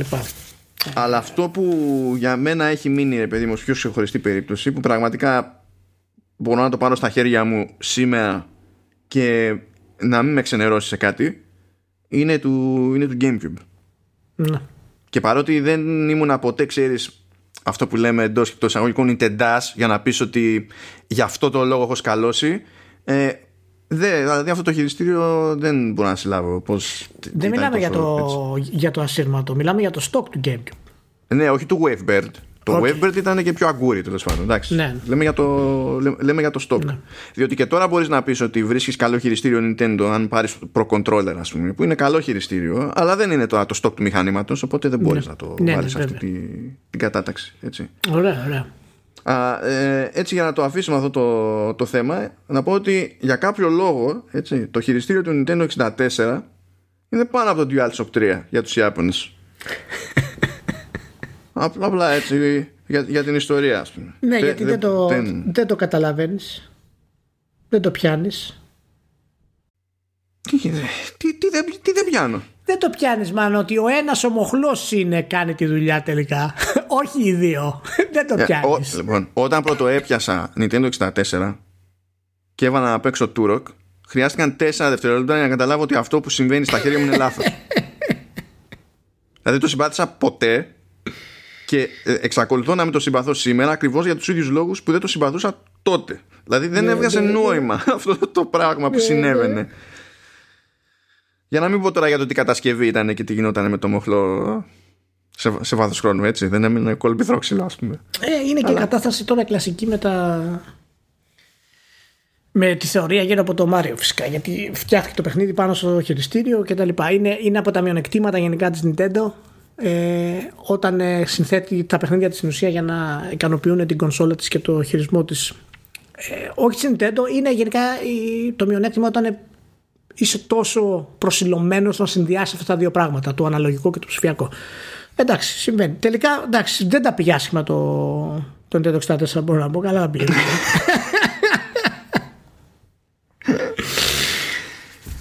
Ναι, ε, πάντως να αναφέρω για την ιστορία, όχι ως καλύτερα παραδείγματα, έτσι. Αναφέρω ότι είχα μια ειδική σχέση με το πρώτο χειριστήριο του πρώτου Xbox. Ναι. Γιατί έχω, μια, έχω την αγαπημένη μου ανάμνηση από εκεί πέρα. Είναι η πρώτη μου τενοντίτιδα. Αχ, πολύ ωραία. Και ήρθα, ήρθα πολύ κοντά. Δηλαδή θα μπορούσα, αν έπαιζα κι άλλο Dreamcast, θα είχα πάθει εκεί την πρώτη μου τενοντίτιδα, ήταν ξεκάθαρο. Αλλά πώς να σου πω, έχω μια δυναμία στο, στην περίπτωση του Dreamcast. Όχι επειδή ήταν πραγματικά σόι το χειριστήριο, αλλά μου άρεσε πάρα πολύ η μόντα εκεί πέρα με το, με το VMU. Ναι. Και ακόμη γουστάρω. Δεν λέμε τώρα που το έπαιρνα σαν εκδρομή στο σχολείο και έπαιζα με, με τσάο από το Sonic Adventure. Αυτό ήταν λυπηρό. Αλλά. Ε, ε, ακούγεται ηλίθιο, αλλά και τώρα, άμα είχα έναν τρόπο να παίξω ας πούμε Resident και να έχω μέσα στη μάπα μου στο, στο χειριστήριο το τι παίζει με health θα ήταν μια διευκόλυνση που δεν θα χρειάζονταν κάποιο άλλο πάτημα ξέρω εγώ για να το δω στα σίγουρα ή να μου πιάσει και άλλο χώρο ναι. στο UI στο, στο σύστημα. Το χειριστήριο του Dreamcast είναι από τα κλασικά παραδείγματα που το έφαγε η, η φιλοδοξία του. Όλη η κονσόλα βέβαια σε μεγάλο βαθμό. Γιατί εάν έλειπε η οθόνη το χειριστήριο θα ήταν ακόμα καλύτερο. Με την θα ήταν πολύ πιο εύκολο να το χειριστείς και να το πιάσεις στα χέρια σου, ας πούμε. Ε, και φυσικά είναι λογικό, άμα θες να ξεχωρίσεις, να θες να κάνεις κάτι το οποίο είναι αδιανόητο, να βάλεις οθόνη πάνω στο χειριστήριο, ας πούμε. Και η ΣΕΚΑ εκείνη την εποχή το είχε αυτό. Ήθελε να το κάνει δηλαδή το κάτι, το κάτι παραπάνω. Ε, ειδικά για το Dreamcast που θα ήταν η σημαία της. Ε, ας πούμε. Αλλά γενικά εργονομικά, ακόμα και με την οθόνη στη μέση πούμε, που άνοιγε όλο το, το χειριστήριο παραπάνω ε, ήταν πολύ δυνατό χειριστήριο για την εποχή του. Απλά Τέλος πάντων. Λοιπόν, ένα καλάκι που είναι. Ναι, ναι, μην πούμε, μην πιάσουμε ένα Dreamcast. Λοιπόν, θα πιάσουμε όμως Switch. Να, ωραία. Ωραία. Γιατί τέλος πάντων μας έκανε ζημιά εκεί πέρα η... το, το, Bloomberg είναι για να καθόμαστε και να και τα παιδευόμαστε. Και φυσικά μετά το Bloomberg κάνανε ζημιά άλλα, άλλα μέσα που στηρίχθηκαν στο ρεπορτάζ του Bloomberg και να μην πω ότι τι ζημιά έγινε στα, στα social γενικότερα. Ας πούμε. Δηλαδή δεν κούρασε. Δεν κούρασε. Βγαίνει λοιπόν ρεπορτάζ από τον Bloomberg πάρα πολύ ωραία και λέει ότι ε, ετοιμάζεται νέο μοντέλο Switch για το 2021. Και αυτό προκύπτει από πηγές του Bloomberg στη, στο παραγωγικό κομμάτι ας πούμε. Γιατί σου λέει ότι έχουν πηγή που λέει ότι κοίταξε να δεις έχει παραγγείλει OLED panels από τη Samsung ή Nintendo και υποτίθεται ότι πρέπει να μπει στη διαδικασία να παράγει Samsung οθόνες τέτοιες ξεκινώντας νομίζω τον, τον Ιούνιο. Μιλάμε για 7 inch panel στην ανάλυση που έχει έτσι κι αλλιώς το Switch σε όποια του έκδοση μιλάμε πάλι για, για 720p οπότε γενικά δεν πάει για μεγάλη τσαχμινιά και πολύ φράγκο το οποίο δεν είναι πρόβλημα βέβαια να σου πούμε αλήθεια διότι έτσι θα είναι πιο εύκολο να βοηθήσει άλλο την αυτονομία του συστήματος ακόμα και αν υποθέσουμε ότι όλη αυτή η μανούρα θα γίνει για να βγει μια νέα έκδοση του ίδιου του Switch και όχι κάποιο άλλο Switch με περισσότερες διαφορές ξέρω Οπότε δεν με χαλάει αυτό το πράγμα. Και εντάξει, ξέρω, έχουμε όλοι πιο πυκνές οθόνες στα τηλέφωνά μας μπροστά μας, ξέρω εγώ, αλλά τώρα δεν χάλασε ο κόσμος να έχουμε 720p σε 7 inches για, για να παίζουμε Zelda. Άμα έχει χαλάσει ο κόσμος, θα το είχαμε καταλάβει τόσο καιρό. Ναι, μωρέ, τώρα αυτά είναι χαζομάρες τώρα. Τεχνοκρατικές ναι, ναι. χαζομάρες. Ναι. Ε, και τέλος πάντων σου λέει, ξέρω εγώ, ότι ε, σύμφωνα με τη θεωρία του Bloomberg υπάρχει μια πιθανότητα να εμφανιστεί ξέρω εγώ μέσα στο 2021 ένα άλλο μοντέλο και πετάει σε κάποια φάση και εκεί είναι που κάνει έτσι μια παρόλα το Bloomberg λέει ότι το νέο μοντέλο ε, θα έχει 4K Ultra High Definition Graphics το οποίο είναι λάθος όρος αλλά τέλος πάντων 4K και Ultra High Definition είναι διαφορετικοί όροι αλλά τέλος πάντων ε, όταν θα συνδέουμε το Switch υποτίθεται στην τηλεόραση και δεν, δεν υπάρχει κάτι καλύτερο να πεις για να, γίνει, να ξεσπάσει ο φανμπορισμό και να λέει ο καθένας το μάξι και το κοντό του. Και το, το κερασάκι σε αυτή τη, τη θεωρία είναι που άρχισαν να λέγονται διάφορα πράγματα. Του στυλ. Ε, εντάξει, μπορεί να έχει ξέρω εγώ, περισσότερο κι άλλο hardware και να δίνει πόνο σε horsepower, ας πούμε, στο dock. Που είναι κάτι που εύχονται πολλοί νιτεντάδε τόσο καιρό και δεν μπορούν να συλλάβουν ε, για ποιο λόγο το dock που έχουν τόσο καιρό στο Switch είναι dump και δεν κάνει στην ουσία τίποτα. Είναι ένα απλό hub. Σαν ένα hub που βάζει το PC σου, ξέρω Δεν κάνει τίποτα άλλο. Αυτό κάνει. Α, δεν, δεν καταλαβαίνω ότι αυτό που ζητάνε βάζει, βάζει ένα βαθμό πολυπλοκότητας και, και κόστους που συνήθως δεν αξίζει τον κόπο. Θέλουν οι, οι φίλοι της Nintendo 4K ανάλυση, μπορούν με τη 4K ανάλυση, λες. Ναι, ναι, και έχουν τώρα έξτρα ελπίδες για, για ένα τέτοιο ενδεχόμενο γιατί σου λέει μπορεί να το κάνουν με φάση με AI upscaling και δεν ξέρω και εγώ τι. Ναι. So what? Θα πω εγώ. Δηλαδή, τόσο καιρό τι κάνεις; Εγώ νομίζω ότι όσοι, όσοι θέλουν ε, πραγματικά κάτοχοι του Switch 4K ε, είναι ελάχιστοι συγκριτικά με αυτούς που δεν τους ενδιαφέρει. Πιο πολλοί είναι αυτοί που θέλουν που, που τη λένε στο Switch γιατί έχουν το κόμπλεξ μέσα τους ότι δεν έχει 4K και ζητάνε 4K από τους υπόλοιπους. Εγώ αυτή την εντύπωση παίρνω σε αυτό το πράγμα. Και γι' αυτό και η Nintendo δεν πολύ καίγεται, να σου πω την αλήθεια, σε αυτό. Δηλαδή, θα έχει κάποια διαφορά μεγάλη να μπορέσει να βγάλει 4K το Switch στο dock; Πρώτα απ' όλα δεν υπάρχει το chipset που θα το κάνει αυτό σοβαρά για να πει ότι βγάζει 4K και να είναι 4K, όχι είναι 4K και κάνουμε ό,τι είναι. Και checkerboarding να είναι, πες το όπως θέλεις να είναι. Το να βάλεις το dock και με, αυτά, με αυτή την υποδύναμη που έχει το Switch σε αυτή την τιμή να μπορεί να βγάζει σωστά frame rates με αυτές τις αναλύσεις δεν υπάρχει αυτό το πράγμα. Μα γι' αυτό ελπίζει μια μερίδα του, το, αυτό που πετυχαίνω σε AI upscaling που τέλος πάντων αυτό δεν είναι ότι είναι παράλογο γιατί θα πεις ότι από τη στιγμή που έχουμε καταλήξει όλοι με τηλεοράσεις που είναι ξέρω εγώ 4K και τέτοια το να δίνω εγώ για χρόνια και ξανά ρε παιδί μου σήμα που δεν είναι το native της της τηλεόρασης σημαίνει ότι παντρεύω μια θολούρα. Οπότε, αν υπάρχει ένας τρόπος τουλάχιστον να βελτιωθεί η ποιότητα εικόνα, γιατί να βελτιωθεί η ποιότητα εικόνας. Αυτό το καταλαβαίνω, ρε παιδί μου. Βέβαια, και, και ως προς αυτό δεν είναι μονόδρομος, γιατί μπορείς να βάλεις τηλεόραση να το κάνει. Που τέλος πάντων δεν είμαι φαν της ιδέας, αλλά μπορείς να το κάνεις. Αν θέλεις να ελέγχεις όμως τη διαδικασία, ναι, το κάνεις από τη μεριά, ξέρω εγώ, του, του player, ας το πούμε έτσι, το, το, του hardware σε αυτή τη, την περίπτωση. Που βέβαια για να πεις ότι το κάνεις αυτό το πράγμα, έτσι, οι λύσεις είναι συγκεκριμένες. Δεν νομίζω ότι θα φτιάξει κάτι δικό της Nintendo, ή θα πρέπει να πάει με, με Nvidia πάλι, ή θα πρέπει να πάει κάτι που να, να, να πάει προς κάποια μεριά ας πούμε που να έχει AMD GPU και η μόνη μεριά που θα υφίσταται μέσα στο 2021 με κάτι τέτοιο είναι Samsung. Γιατί είχε ανακοινώσει ότι θα βγάλει δικό της system on chip στη σειρά Exynos αλλά θα εγκαταλείψει τις GPU που χρησιμοποιούσε που ήταν πιο φασόν από ARM της Mali και θα κάνει κονέ με, τη, με την AMD και θα βάλει κάποιο είδους RDNA ξέρω εγώ ό,τι κάνει καταλήξει να σημαίνει αυτό στην πράξη ναι. αλλά εντάξει μπορούμε να φτιάξουμε διάφορες θεωρίες αλλά δεν βλέπω να σχολιάζει αυτό το άρθρο και βλέπω να περνάει έτσι στα, στα ψηλά γράμματα το ωραία έστω ότι όλα αυτά ισχύουν και όλα είναι τούμπανο ξέρω Ποιος θα φτιάξει τα chipsets; Όλη η αγορά έχει πρόβλημα Πώς θα βγει αυτό το μηχάνημα; Δηλαδή δεν μπορεί να φτιάξει αυτοκίνητα η Volkswagen, ας πούμε. Όχι αυτά που θέλει να φτιάξει. Και θα πάει Nintendo και θα πει: Θέλω να κάνω μια παραγγελία. σε, κάτι, σε κάτι τσιπάκια. Και θα πει: Ναι, ναι, οκ, okay, εντάξει, μπράβο. Θα δώσουμε σε εσένα πρώτα. Ναι. Είναι δύσκολα αυτά τα πράγματα. Και η Nintendo δεν είναι και εταιρεία που πηγαίνει και θα πει: Ωραία, ας, ας πληρώσω παραπάνω, ας πονέσω για να έχω προτεραιότητα. Δεν ενδιαφέρεται. Εδώ όταν σχεδίαζε το Switch έπαιρνε από τα έτοιμα της Nvidia. Και τότε βέβαια γινόντουσαν ολόκληρες συζητήσεις για το όχι, έχουν γίνει καστομιές και δεν είχε γίνει καμία καστομιά πουθενά. Ε,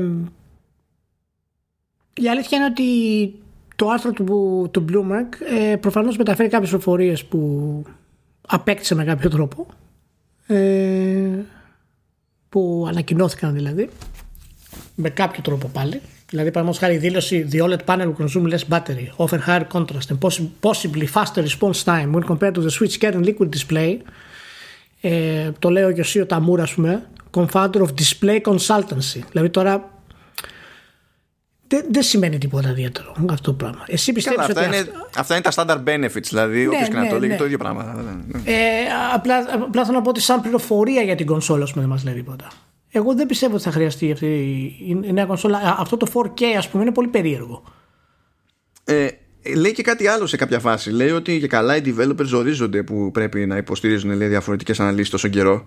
Mm. Ξέρεις, το, και καλά στο handheld mode και στο dock mode. Ναι. Ότι ζορίζονται. Ναι. Και αναρωτήθηκα, ποιοι είναι αυτοί οι developers, σε ποιο πλανήτη ζουν; Στα άλλα μηχανήματα τι κάνουν ακριβώς; Και στο PC τι κάνουν ακριβώς; Καλά, πες, πες δεν είναι PC developers, δεν είναι μαθημένοι. Ναι, στις υπόλοιπες κονσόλες τι κάνουν ακριβώς; Και τους ζορίζει αυτό. Και ωραία, πες ότι ε, βελτιώνεται, βγαίνει κάποιο switch το οποίο είναι ισχυρότερο. Από τη στιγμή που λέμε για οθόνη 720p και ακόμη μεγαλύτερη διαφορά στο docked mode, ε, γιατί αυτό είναι βελτίωση; Όταν θα είναι ακόμη μεγαλύτερη διαφορά. Δεν το ξέρω αυτό. Φαντάζομαι ότι θα ενοχλούνται αυτή τη στιγμή ε, γιατί είναι αναγκασμένοι να κατεβούν στο 720p σε αυτό το επίπεδο και δεν μπορούν να κάνουν όλα αυτά που θέλουν όταν ε, θα ανέβαινε η ανάλυση ας πούμε παραπάνω. Δεν μπορώ να καταλάβω τι σημαίνει αυτό από θέμα assets, από θέμα εργατορών, αν έχει νόημα.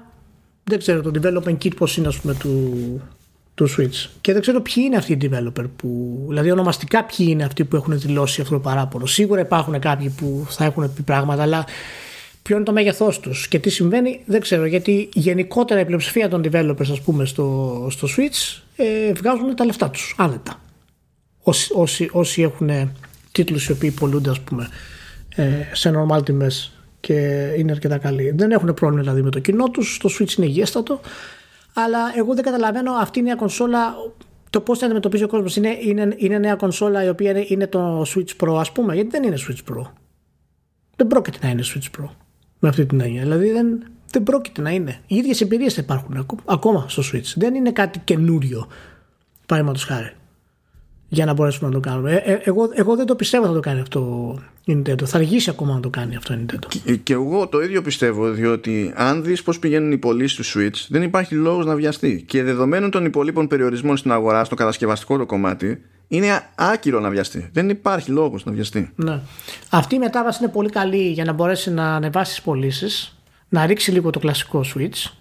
Ε, δεν θα υπάρχουν μεγάλες διαφορές γιατί ό,τι και να λέει ο, ο gamer γενικότερα, ε, οι αναλύσεις και όλα αυτά τα πράγματα δεν τον νοιάζουν στην πραγματικότητα. Απλά κάνει τη φιγούρα του όταν τα λέει αυτά τα πράγματα. Αν του δώσει παιχνίδι το οποίο είναι καλό, θα απορροθεί και θα μείνει εκεί. Και η μεγαλύτερη απόδειξη αυτού που λέω είναι το ίδιο το Switch. Θες να πεις ότι το Animal Crossing δεν πέτυχε επειδή το φωτορεαλισμό; ναι, ναι, ναι. Και είναι, δηλαδή, το καταλαβαίνω αυτή η συζήτηση και τα λοιπά, αλλά εντάξει, αυτά είναι τώρα εάν μιλήσουμε για νέα κονσόλα Switch και πούμε βγει Nintendo και παιδιά το και το το και το, τότε ναι. Τώρα αυτό το πράγμα θα είναι κάτι ενδιάμεσο, δεν θα είναι καν ενδιάμεσο από θέμα υποδύναμης. Δηλαδή θα, θα εντυπωσιαστώ πάρα πολύ εάν αυτό το νέο μοντέλο προσφέρει και νέα παιχνίδια στο Switch που πριν ήταν αδυνατό να γίνουν, ας πούμε.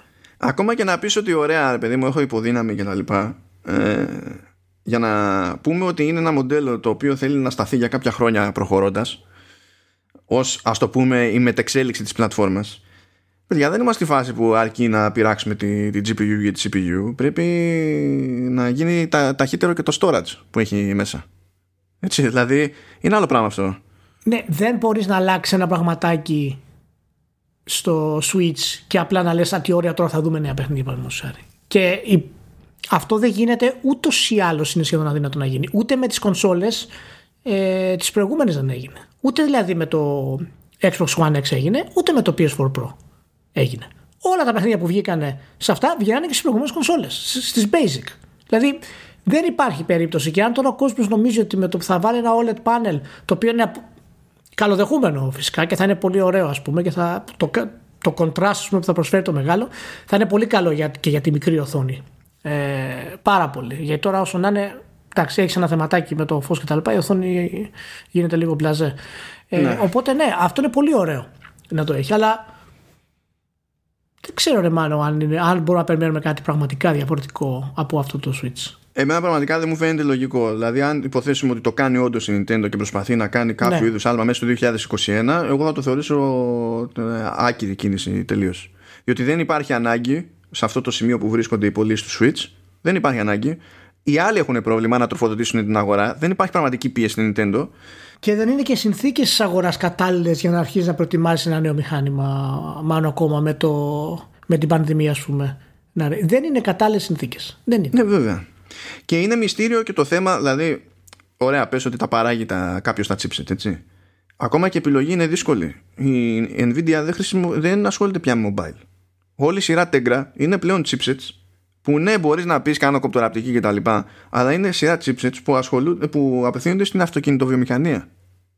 Αυτό που έχει μέσα το Switch είναι από τις τελευταίες προσπάθειες που είχε κάνει η Nvidia για, για mobile και tablets και, και τέτοια. Έτσι. Μετά θα πεις πού θα πάω; Θα πάω στην Qualcomm.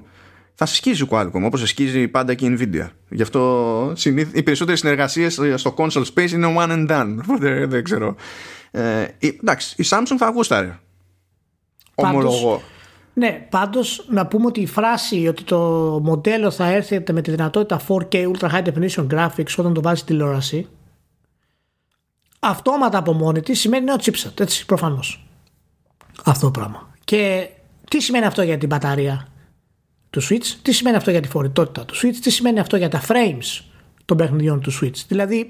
Καλά, όταν είναι dock δεν σε νοιάζει τώρα η αυτονομία. Ενώ όταν είναι, αν όχι, είναι 720 ναι. στο. Προ, προ, ναι, ναι. Απλά θέλω να πω ρε παιδί μου ότι ε, παίζει και κάποιο ρόλο ούτως ή άλλως το μέγεθος που θα έχει το τσιπάκι μέσα και η θερμότητα που θα παράγει όλα αυτά τα πράγματα παίζουν ρόλο ας πούμε για το αν θα προσφέρει 4K οπότε ποια θα είναι η, η κατάσταση της κονσόλας όταν θα έχει 4K θα βγάζει πώς θα παίζουν τα παιχνίδια. Χρειάζεται ένας επεξεργαστή, ο οποίος θα τρέχει πολύ πιο γρήγορα, ακόμα και στο TOC, για να μπορέσει να κρατήσει. Εδώ το ίδιο το Breath of the Wild, ας πούμε, ήταν 22-28 frames.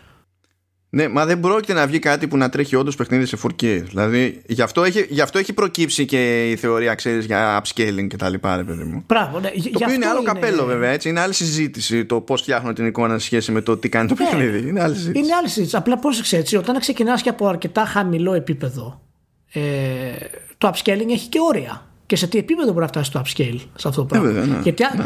Οπότε δεν, πρέπει και τα τέξου σου να είναι φτιαγμένα έτσι ώστε να επιτρέπουν το upscale και να μην φαίνονται ας πούμε απαράδεκτα ας πούμε και μπλέρι όταν το ανεβάζεις. Δεν ξέρω, είναι πολύ περίεργη αυτή, αυτή η ατάκα και για μένα το, το να βάλει νέο, νέα οθόνη OLED είναι μια χαρούλα να κρατήσει αυτό που είναι, να διατηρήσει τα κεκτημένα της, τις ε, μπαταριούλες και τα λοιπά και να έχει καλύτερη μπαταρία στο, στο φορητό.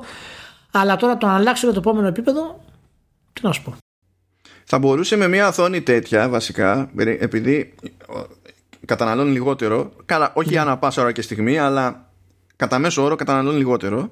Οπότε μπορεί να κερδίσει σε, αυτο, σε, σε αυτονομία προφανώς αλλά θα κερδίσει και σε, και σε θερμότητα από σπόντα Κερδίζει όμως και σε χώρο γιατί σαν κατασκευή η OLED γενικά ρε παιδί μου ε, είναι, είναι πιο λεπτή. Οπότε αυτό τον έξτρα χώρο μπορεί να τον κάνει καλύτερη ψήξη, μπορεί να τον κάνει μεγαλύτερη μπαταρία, μπορεί να τον κάνει ναι. διάφορα πράγματα. Αν, αν ναι. κατάφερε να βγάλει δηλαδή ένα τέτοιο μοντέλο στην τιμή που είναι τώρα το, το Switch και να σπρώξει λίγο τα άλλα μια ιδέα προς τα κάτω. Μια ιδέα γιατί μιλάμε για Nintendo. Δηλαδή ξέρω εγώ θα πάνε 30 ευρώ κάτω. Αυτό. Ε, αλλά είναι fanless ας πούμε θα το θεωρήσω χαριτωμενιά. Οκ. Okay. Αλλά να ξεκινήσουμε τώρα μέσα σε αυτή τη χρονιά τέτοια ιστορία. Για εγώ δεν, δεν το καταλαβαίνω. Ναι. Αλήθεια δηλαδή δεν το καταλαβαίνω. Ούτε λόγο ε, βρίσκω. Εμένα περισσότερο μου φαίνεται σαν κάτι το οποίο θέλει να κυκλοφορήσει με τα νέα Pokémon. Να τα κοντρολάρει δηλαδή μέσα από την νέα κονσόλα να δημιουργήσει ένα ασύλληπτο bundle ας πούμε σε κάποιο βαθμό και να μπορέσει να τα προωθήσει και να προωθήσει και την νέα της κονσόλα και να ρίξει και την τιμή του άλλου παρά οτιδήποτε άλλο σημάδι κτλ.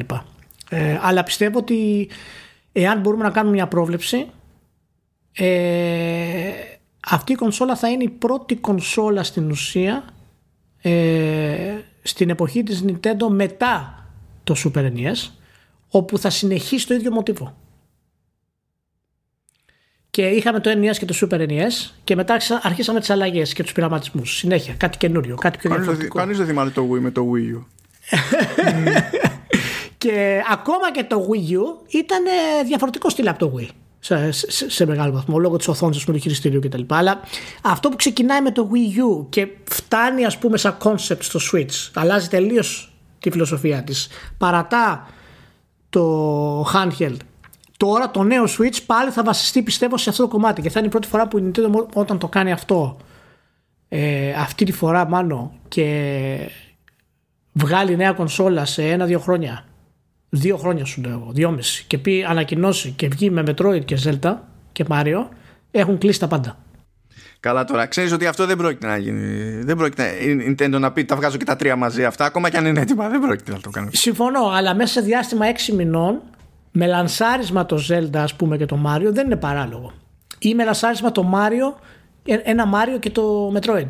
Δηλαδή εγώ, εγώ πιστεύω ότι η επόμενη κονσόλα της Nintendo μέσα σε ένα χρόνο θα μας δώσει και αυτούς τους τρεις τίτλους. Γιατί θα έχει περάσει πολύ καιρός που φτιάχνονται. Το Switch έχει δώσει μεγάλο αέρα για αυτό το πράγμα. Ε, είναι σε τρομερό μονοπάτι Nintendo τώρα, τι να λέμε. Θα, θα, θα γίνει, είναι, είναι τρομερή. τρομερή. Για, την, για την ιστορία να πούμε ότι όλη αυτή η θεωρία τώρα που προκύπτει με αφορμή το ρεπορτάζ του Bloomberg αναγκαστικά προσκρούει έτσι, σε, σε επίσημη δήλωση της Nintendo προς, σε ενημέρωση των μετόχων και των επενδυτών ότι δεν προτίθεται να κάνει anytime soon έτσι όπως το, το είπαν ανακοίνωση νέου μοντέλου. Και αυτό ερμηνεύεται όπως να είναι έτσι. Διότι επειδή δεν ρώτησε νομίζω κάποιος ε, αν θα είναι νέο switch αν θα είναι νέα κονσόλα. Δηλαδή το άφησε στο νέο μοντέλο. Ναι. πράγμα που σημαίνει ότι ήταν, ήταν λίγο ένας τέχνης αυτός που ρώτησε. Σε, αυτό το, σε αυτό το θέμα. Έτσι. Γιατί, γιατί τι γίνεται; Άμα τον ρωτήσεις για νέο switch έχει το περιθώριο να σου απαντήσει σαν να τον ρωτάς αν θα βγει νέα έκδοση της τρέχουσας πλατφόρμας. Ναι. Αν τον ρωτήσεις για νέα κονσόλα θα πρέπει να σου απαντήσει σαν να τον ρώτησες για όντως νέα κονσόλα. Και έχει το περιθώριο να ελιχθεί αλλιώς ο άλλος επικοινωνιακά. Έτσι. Αλλά από τη στιγμή που το αφήνεις τόσο φλου νέο μοντέλο, το οποίο νέο μοντέλο μπορεί να είναι νέα κονσόλα, μπορεί όμως και να είναι απλά νέο μοντέλο στο, πίδιο, στο υπάρχον line-up. Έτσι, μια καινούργια προσθήκη. Το, ότι σου δίνει την οποιαδήποτε απάντηση ο άλλος, δυστυχώς δεν σημαίνει κάτι τόσο συγκεκριμένο όσο φαίνεται να σημαίνει. Καταλήγει να μην σημαίνει τίποτα. Γιατί του δίνεις το περιθώριο μετά να πει ε, Όταν λες μοντέλο, εγώ φαντάζομαι αυτό. Δεν ήξερα ότι φανταζόσουν κάτι άλλο. δηλαδή και, σε, και σε αυτές τις περιπτώσεις ε, έτσι παίζεται το, το παιχνίδι. Όταν είναι όλο, όλο φλού. Οπότε δεν ξέρω και η αλήθεια είναι ότι ενώ έχω σε εκτίμηση το Bloomberg γενικά έτσι, ε, παίζουν ρόλο και τα άτομα σε αυτές τις περιπτώσεις γιατί ε, ε, ε, υπάρχει ένα προηγούμενο στον Bloomberg που έχει πέσει έξω πραγματικά έξω σε πολύ σοβαρό ρεπορτάζ. Που είχε να κάνει με, με hacking, με έξτρα υλικό ξέρω εγώ σε, σε servers ε, για το οποίο κατηγορούσε την Κίνα στην ουσία. Και δεν έχει ανασκευάσει παρά τις αρνήσεις όλων και οι αρνήσεις δεν ήταν γενικά όταν μια εταιρεία θέλει να αρνηθεί αλλά να είναι εξασφαλισμένη αρχίζει και σου λέει ε, θεωρούμε αυτά τα πράγματα υπερβολές δεν έχουμε τέτοιες ενδείξεις και τα λοιπά όταν βγαίνουν εταιρείες. Αμερικανικές εταιρείες που υποτίθεται ότι έχουν προσ, ε, προσληθεί οι δικοί τους σερβερς και τα λοιπά πούμε, και σου λένε όχι επικοινωνούσαμε κατά τη διάρκεια του ρεπορτάζ με τον Bloomberg και τους εξηγήσαμε ότι δεν ισχύει αυτό το πράγμα όχι, τέλος. Όταν βγαίνει και σε διαψεύδι NSA, όχι όπως διαψεύδει άλλες φορές που είναι, λέω κάτι γενικό, λέει, δεν, ισχύει, δεν ισχύουν όλα αυτά καθόλου. Υπάρχει ένα θέμα. Ναι. Και εδώ προφανώς τα stakes είναι άλλα το τι γίνεται με το Switch, έτσι. δεν είναι τα ίδια stakes. Αλλά δεν, δεν ξέρω ώρες ώρες τι να πιστέψω για, το, για ένα ρεπορτάζ του, του Bloomberg. Παρότι το συχνό το φαινόμενο είναι να πέφτει μέσα. Έτσι, το, αυτό το, το αναγνωρίζω. Αλλά τι να πω. Για να δούμε. Να πούμε ότι 3 Μαρτίου και να κλείσουμε με αυτό μάλλον το Breath of the Wild έκλεισε 4 χρονάκια. Από Όπως και το λανσάρισμα του Switch γενικότερα, έτσι. Θυμάμαι, είχαμε και ναι. μια μάζοξη εδώ πέρα που είχαν έρθει κάτι Ιάπωνες από, από Nintendo Ευρώπης. Ναι. Είχαμε γίνει λίγο ρεντίκολο γιατί φυσικά πηγαίνεις σε ένα τέτοιο λανσάρισμα, έχει τα διάφορα παιχνίδια και τι κάνεις, παίζεις Just Dance. γιατί λες, ναι, οκ. Okay. Γιατί ξέρεις, θα σου το μηχάνημα, θα σου τα παιχνίδια, θα κάνεις τη δουλειά σου κτλ. Οπότε λες, τι, τι, θα πω, θα ήρθα εδώ και θα παίξω Zelda. Ποιος ασχολείται αυτή τη στιγμή; Θα κάνω κάτι βλακώδες. Αυτό. Και ε, αυτό είναι δεύτερο, έτσι. Είναι πάντα μετά το μπουφέ. Ναι. Πέρα από το γεγονός ότι ακόμα και σήμερα, ε, τους τελευταίους μήνες, παίχτες ανακαλύπτουν νέους τρόπους για να μπορέσουν να κάνουν πράγματα στο παιχνίδι. το οποίο ε, δηλαδή διαλύει οποιαδήποτε ε, αίσθηση έχουμε και γνώση για το τι σημαίνει open world και sandbox gameplay. Ε, έγινε κάτι πολύ ωραίο πριν, ε, πριν μερικές εβδομάδες. Ε, κάποιος ε, χρήστης κατάφερε με διάφορα mods στην έκδοση του Breath of the Wild να μπορέσει να ανεβάσει ένα ναό ο οποίος ήταν testing ναός. και Πόση ώρα πέρασε για takedown notice? Το χρησιμοποιούσε, το χρησιμοποιούσε η Nintendo για να μπορείς να κάνει testing ε, τους διάφορους ναούς και το gameplay στο παιχνίδι. Λοιπόν, ήταν τρομερό και το είχε αφήσει μέσα η Nintendo. Προφανώς ήταν, ήθελες, θέλεις mods και κάποιο γνώση κώδικα για να μπορέσεις να φτάσεις σε αυτό το σημείο εννοείται. Αλλά το είχε αφήσει μέσα ως ναός που αναδύεται. Δεν το είχε βγάλει ρε παιδί μου. Το είχε αφήσει μέσα αυτό το πράγμα. Και καταλαβαίνεις, πηγαίνουμε μετά και είναι πιο μεγάλο το, το file. Ε, ναι. και, με ρεύμα, ας πούμε, και bandwidth για, για τέτοιε βλακίες. Ορίστε, δεν μας σκέφτεται κανένας. Ωχ, Παναγία μου. Ε, Μια είπα για bandwidth, αν δεν έχεις να συμπληρώσεις ναι. κάτι στο θέμα, γιατί είναι παντελώς άσχετο αυτό που θα πω. Ε, όχι, όχι, πες, πες και θα κλείσουμε μετά. Ωραία, λοιπόν. Ε, για τον bandwidth. Για κάποιο λόγο το Watch Dogs εμφανίστηκε σε δισκάκι. Ναι βάζω το Watch Dogs στο Series X. Οκ. Okay. Λέω κάτσε. Να δούμε τέλος πάντων τι, τι γίνεται με το Smart Delivery στο δισκάκι. Αρχίζει ε, το σύστημα να κάνει install. Και είναι να περάσει, ξέρω εγώ, κάπου 31-32 GB κάπου εκεί. Κάνει phone home όμως του servers και σου λέει ο πακέτο. τα δεδομένα που είναι στο δισκάκι είναι για Xbox One αλλά υπάρχει φάση με Smart Delivery για Xbox Series. Δεν πάρα πολύ ωραία. Να δω τι είναι αυτό που θα κατεβάσει ως έξτρα; Και καλά για να, είναι καλύτερη, να τρέξει καλύτερα στο καινούργιο το μηχάνημα. Ε. Συνέχισε να κάνει install 1 GB από το δισκάκι αντί για, για 31 και άρχισε να μου κατεβάζει από το store 33 GB. Οκ. Okay. Δηλαδή κατέβαζε όλο το παιχνίδι. Όλο το, δηλαδή δεν, δεν παίζει delta του στυλ, ε, σου στέλνει μετά διαφορετικά. Είναι κατεβάζουμε όλο το παιχνίδι. Ναι. Αγοράστε δισκάκια, παιδιά. Αγοράστε δισκάκια. Δηλαδή πραγματικά δεν σας καταλαβαίνω. Τέλος πάντων. Ναι, για πες. Ε, όχι, αυτό ήθελα να πω να κλείσουμε με το, με το Zelda. Λοιπόν, ε, είναι πραγματικά ένας τίτλο που συνεχίζει να δίνει μια ανεπανάληπτη δημιουργία και ακόμα εγώ δεν καταλαβαίνω σε μεγάλο βαθμό πώς κατάφερε η Nintendo και έβγαλε κάτι στο sandbox μέσα στον κόσμο των open world τα οποία όλα γίνονται κατευθυνόμενα και ελεγχόμενα είτε με mini GPS είτε με οτιδήποτε άλλο. Ε, και είναι και αυτός ένας ένα ακόμα ε, sequel που θα έρθει το οποίο θα βασίζεται πάνω σε αυτό το κομμάτι. Και εάν πραγματικά ε, το επεκτείνουν αυτό το κομμάτι περισσότερο ε, του open world δεν ξέρω πού μπορεί να φτάσει πλέον. Αλήθεια. Δηλαδή, άμα σκεφτείς μια κονσόλα με νέες δυνατότητες, τι μπορεί να προσφέρει σε ένα sequel του Breath of the Wild, με αυτό το σχεδιασμό της Nintendo, ε, δεν ξέρω, δηλαδή το, το μυαλό τρελαίνεται. Παθαίνει κοκομπλόκο σε αυτό το πράγμα. Θα έχει σημασία όμως. Θα έχει σημασία για μας. Γιατί αν τα βάλεις κάτω, δεν, δηλαδή δεν έχει μέχρι στιγμής κάποια πραγματική επιρροή το, το Breath of the Wild το, το Breath of the Wild ναι, ε, σε design τρίτων Δηλαδή είναι, είναι, είναι, ε, σου δίνει την εντύπωση ότι αυτό που έχουν κάνει είναι τόσο αλλού και τόσο απλησίαστο που οποιοδήποτε άλλος απλά πάνε κοβάλλεται, δεν προσπαθεί καν. Αυτό δεν ξέρω αν μπορεί να θεωρηθεί πλέον. Ε, δεν ξέρω αν μπορούμε να το θεωρήσουμε προβληματικό αυτό το πράγμα ή, ή, αν μπορούμε να το περιμένουμε. Δηλαδή Όχι, δεν το, λέω ως προβληματικό. Το παιχνίδι είναι αυτό που είναι. Έτσι. Ε... Απλά θέλω να πω ως προς το. Περιμένεις ή ελπίζεις, ρε παιδί μου, ξέρεις, όταν γίνει ένα breakthrough κάπου, ε, αυτό να έχει ένα ripple effect. Να πεις ότι προχωράμε ομαδικώ μπροστά προς τα κάπου αλλού, ρε παιδί μου. Αυτό. Αλλά έχω την εντύπωση ότι είναι όλοι αγχωμένοι. Δηλαδή, σου λέει, δεν αγγίζω. Ναι. Για, για μένα έδειξε Πώς να σου το πω, ε, είναι, είναι λίγο αυτό που λες ο λόγος που έχω αρχίσει και αναθεωρώ κάπως, όχι full ακόμα, το ποιο είναι το καλύτερο παιχνίδι της προηγούμενης γενιάς. Και που για μένα είναι το Witcher 3. Αλλά το Breath of the Wild, ε, ακριβώς για αυτό το λόγο που λες, έχω αρχίσει και να θεωρώ λίγο γιατί ο χρόνος του δίνει μεγαλύτερη βαρύτητα. Για, για ποιο λόγο, γιατί δεν μπορείς να το κοπιάρεις. Και το, Breath το Witcher 3 με το που βγήκε, ας πούμε, επηρέασε δύο-τρεις σειρές. Και εντάξει, το, το, το Assassin's Creed περισσότερο από όλα, ας πούμε. Και όντως μετά από ένα-δύο ε, κυκλοφορίες, η Ubisoft έκανε κάτι που θυμίζει λιγάκι Witcher.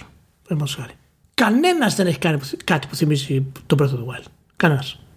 Ναι, καθόλου τίποτα. Αν είναι κάποιος δηλαδή να προσεγγίσει κάτι που θυμίζει Zelda, θα προσπαθήσουν να πατήσουν στην προηγούμενη συνταγή. Ναι, ναι, ναι. ναι. Αυτό, και αυτό λοιπόν, ε, ενώ είναι σωστό, εύλογο το ερώτημα να, να πούμε ότι σε ποιο επίπεδο επηρεάζει αυτό το πράγμα, είναι σαν να λέμε ότι σε ποιο επίπεδο επηρέασε η ανακάλυψη της βαρύτητας, ας πούμε. και βλέπουμε τώρα στην ουσία τα αποτελέσματα. τώρα μπορούμε να καταλάβουμε, τώρα, το όνομα μας πέρασε, ας πούμε, ε, να καταλάβουμε τη μεγάλη βαρύτητα. Δεν ξέρω. Εγώ, εγώ έχω ενημερωθεί ότι πάντα, πάντα έπεφταν τα μήλα στο έδαφος. Πάντα έπεφταν τα μήλα. Ναι. Νομίζω ότι το βλέπαμε πάντα. Ε, αλλά, okay. Είναι πραγματικά ένα επανάληπτο δημιούργημα σε μια κονσόλα που δεν το περιμένεις. Δείχνει πραγματικά το διαφορετικό σχεδιασμό της Nintendo με ένα μηχάνημα τέτοιο και ξεμπροστιάζει όλους τους μεγάλους σε όλα τα επίπεδα. Ε, και όσον αφορά στο, στο sandbox κομμάτι γενικά δείχνει τη γενικότερη νοοτροπία της Nintendo που ξεκινάει πάντα από το ίδιο το design. Ε, αντί να σκέφτεται ότι θέλει να πετύχει κάτι άλλο και να πει ποιο, τι, τι, design θα με βόλευε δηλαδή σαν να είναι ένα μέσο προς κάτι άλλο ρε παιδί μου. Ξεκινάει πάντα από το design ξεκινούσε πάντα από το design και δεν θεωρώ καθόλου τυχαίο ότι υπάρχουν τόσα πολλά παιχνίδια της Nintendo του Αγίου του Αγίου από το πρώτο Game Boy ξέρω εγώ, που μπορείς να τα παίξεις σήμερα στα σοβαρά και να εξακολουθούν να είναι καλά παιχνίδια. Ενώ αν πας σε άλλες εταιρείες και κοιτάξεις τόσο πίσω, Όχι, λες, ξέρω εγώ, αυτό... kill me now, δηλαδή φύγει ναι. από εδώ.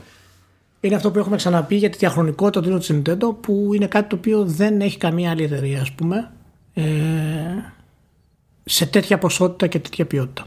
Και στην τελική αν το καταφέρνεις αυτό σε εταιρεία κατ' εμέ, καλά κάνεις και μου το πουλάς όπως μου το πουλάς και όσο μου το πουλάς. Γιατί το καταφέρνει άλλος έτσι; Όχι.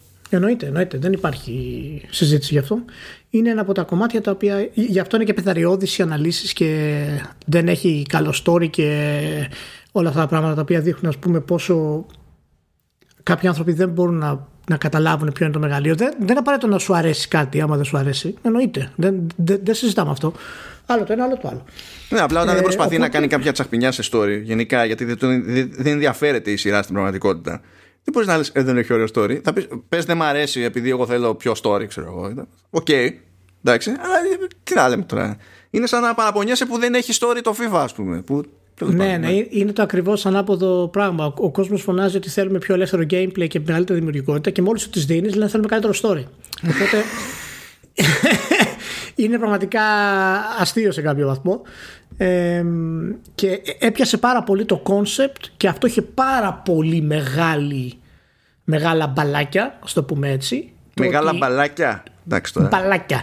Το, το concept του, του Breath of the Wild, αυτή τη μοναξιά του άγριου ε, και η αίσθηση της, ε, της μαγείας ας πούμε η οποία είναι απλά χαμένη στο χρόνο ε, το έβγαλε το παιχνίδι με ανεπανάληπτο τρόπο, με πολύ λίγο κόσμο, με τη φύση στην ουσία και την άπλα της φύσης να έχουν πρωταγωνιστικό ρόλο. Αυτό το, το ήσυχο, το, το κενό ας πούμε.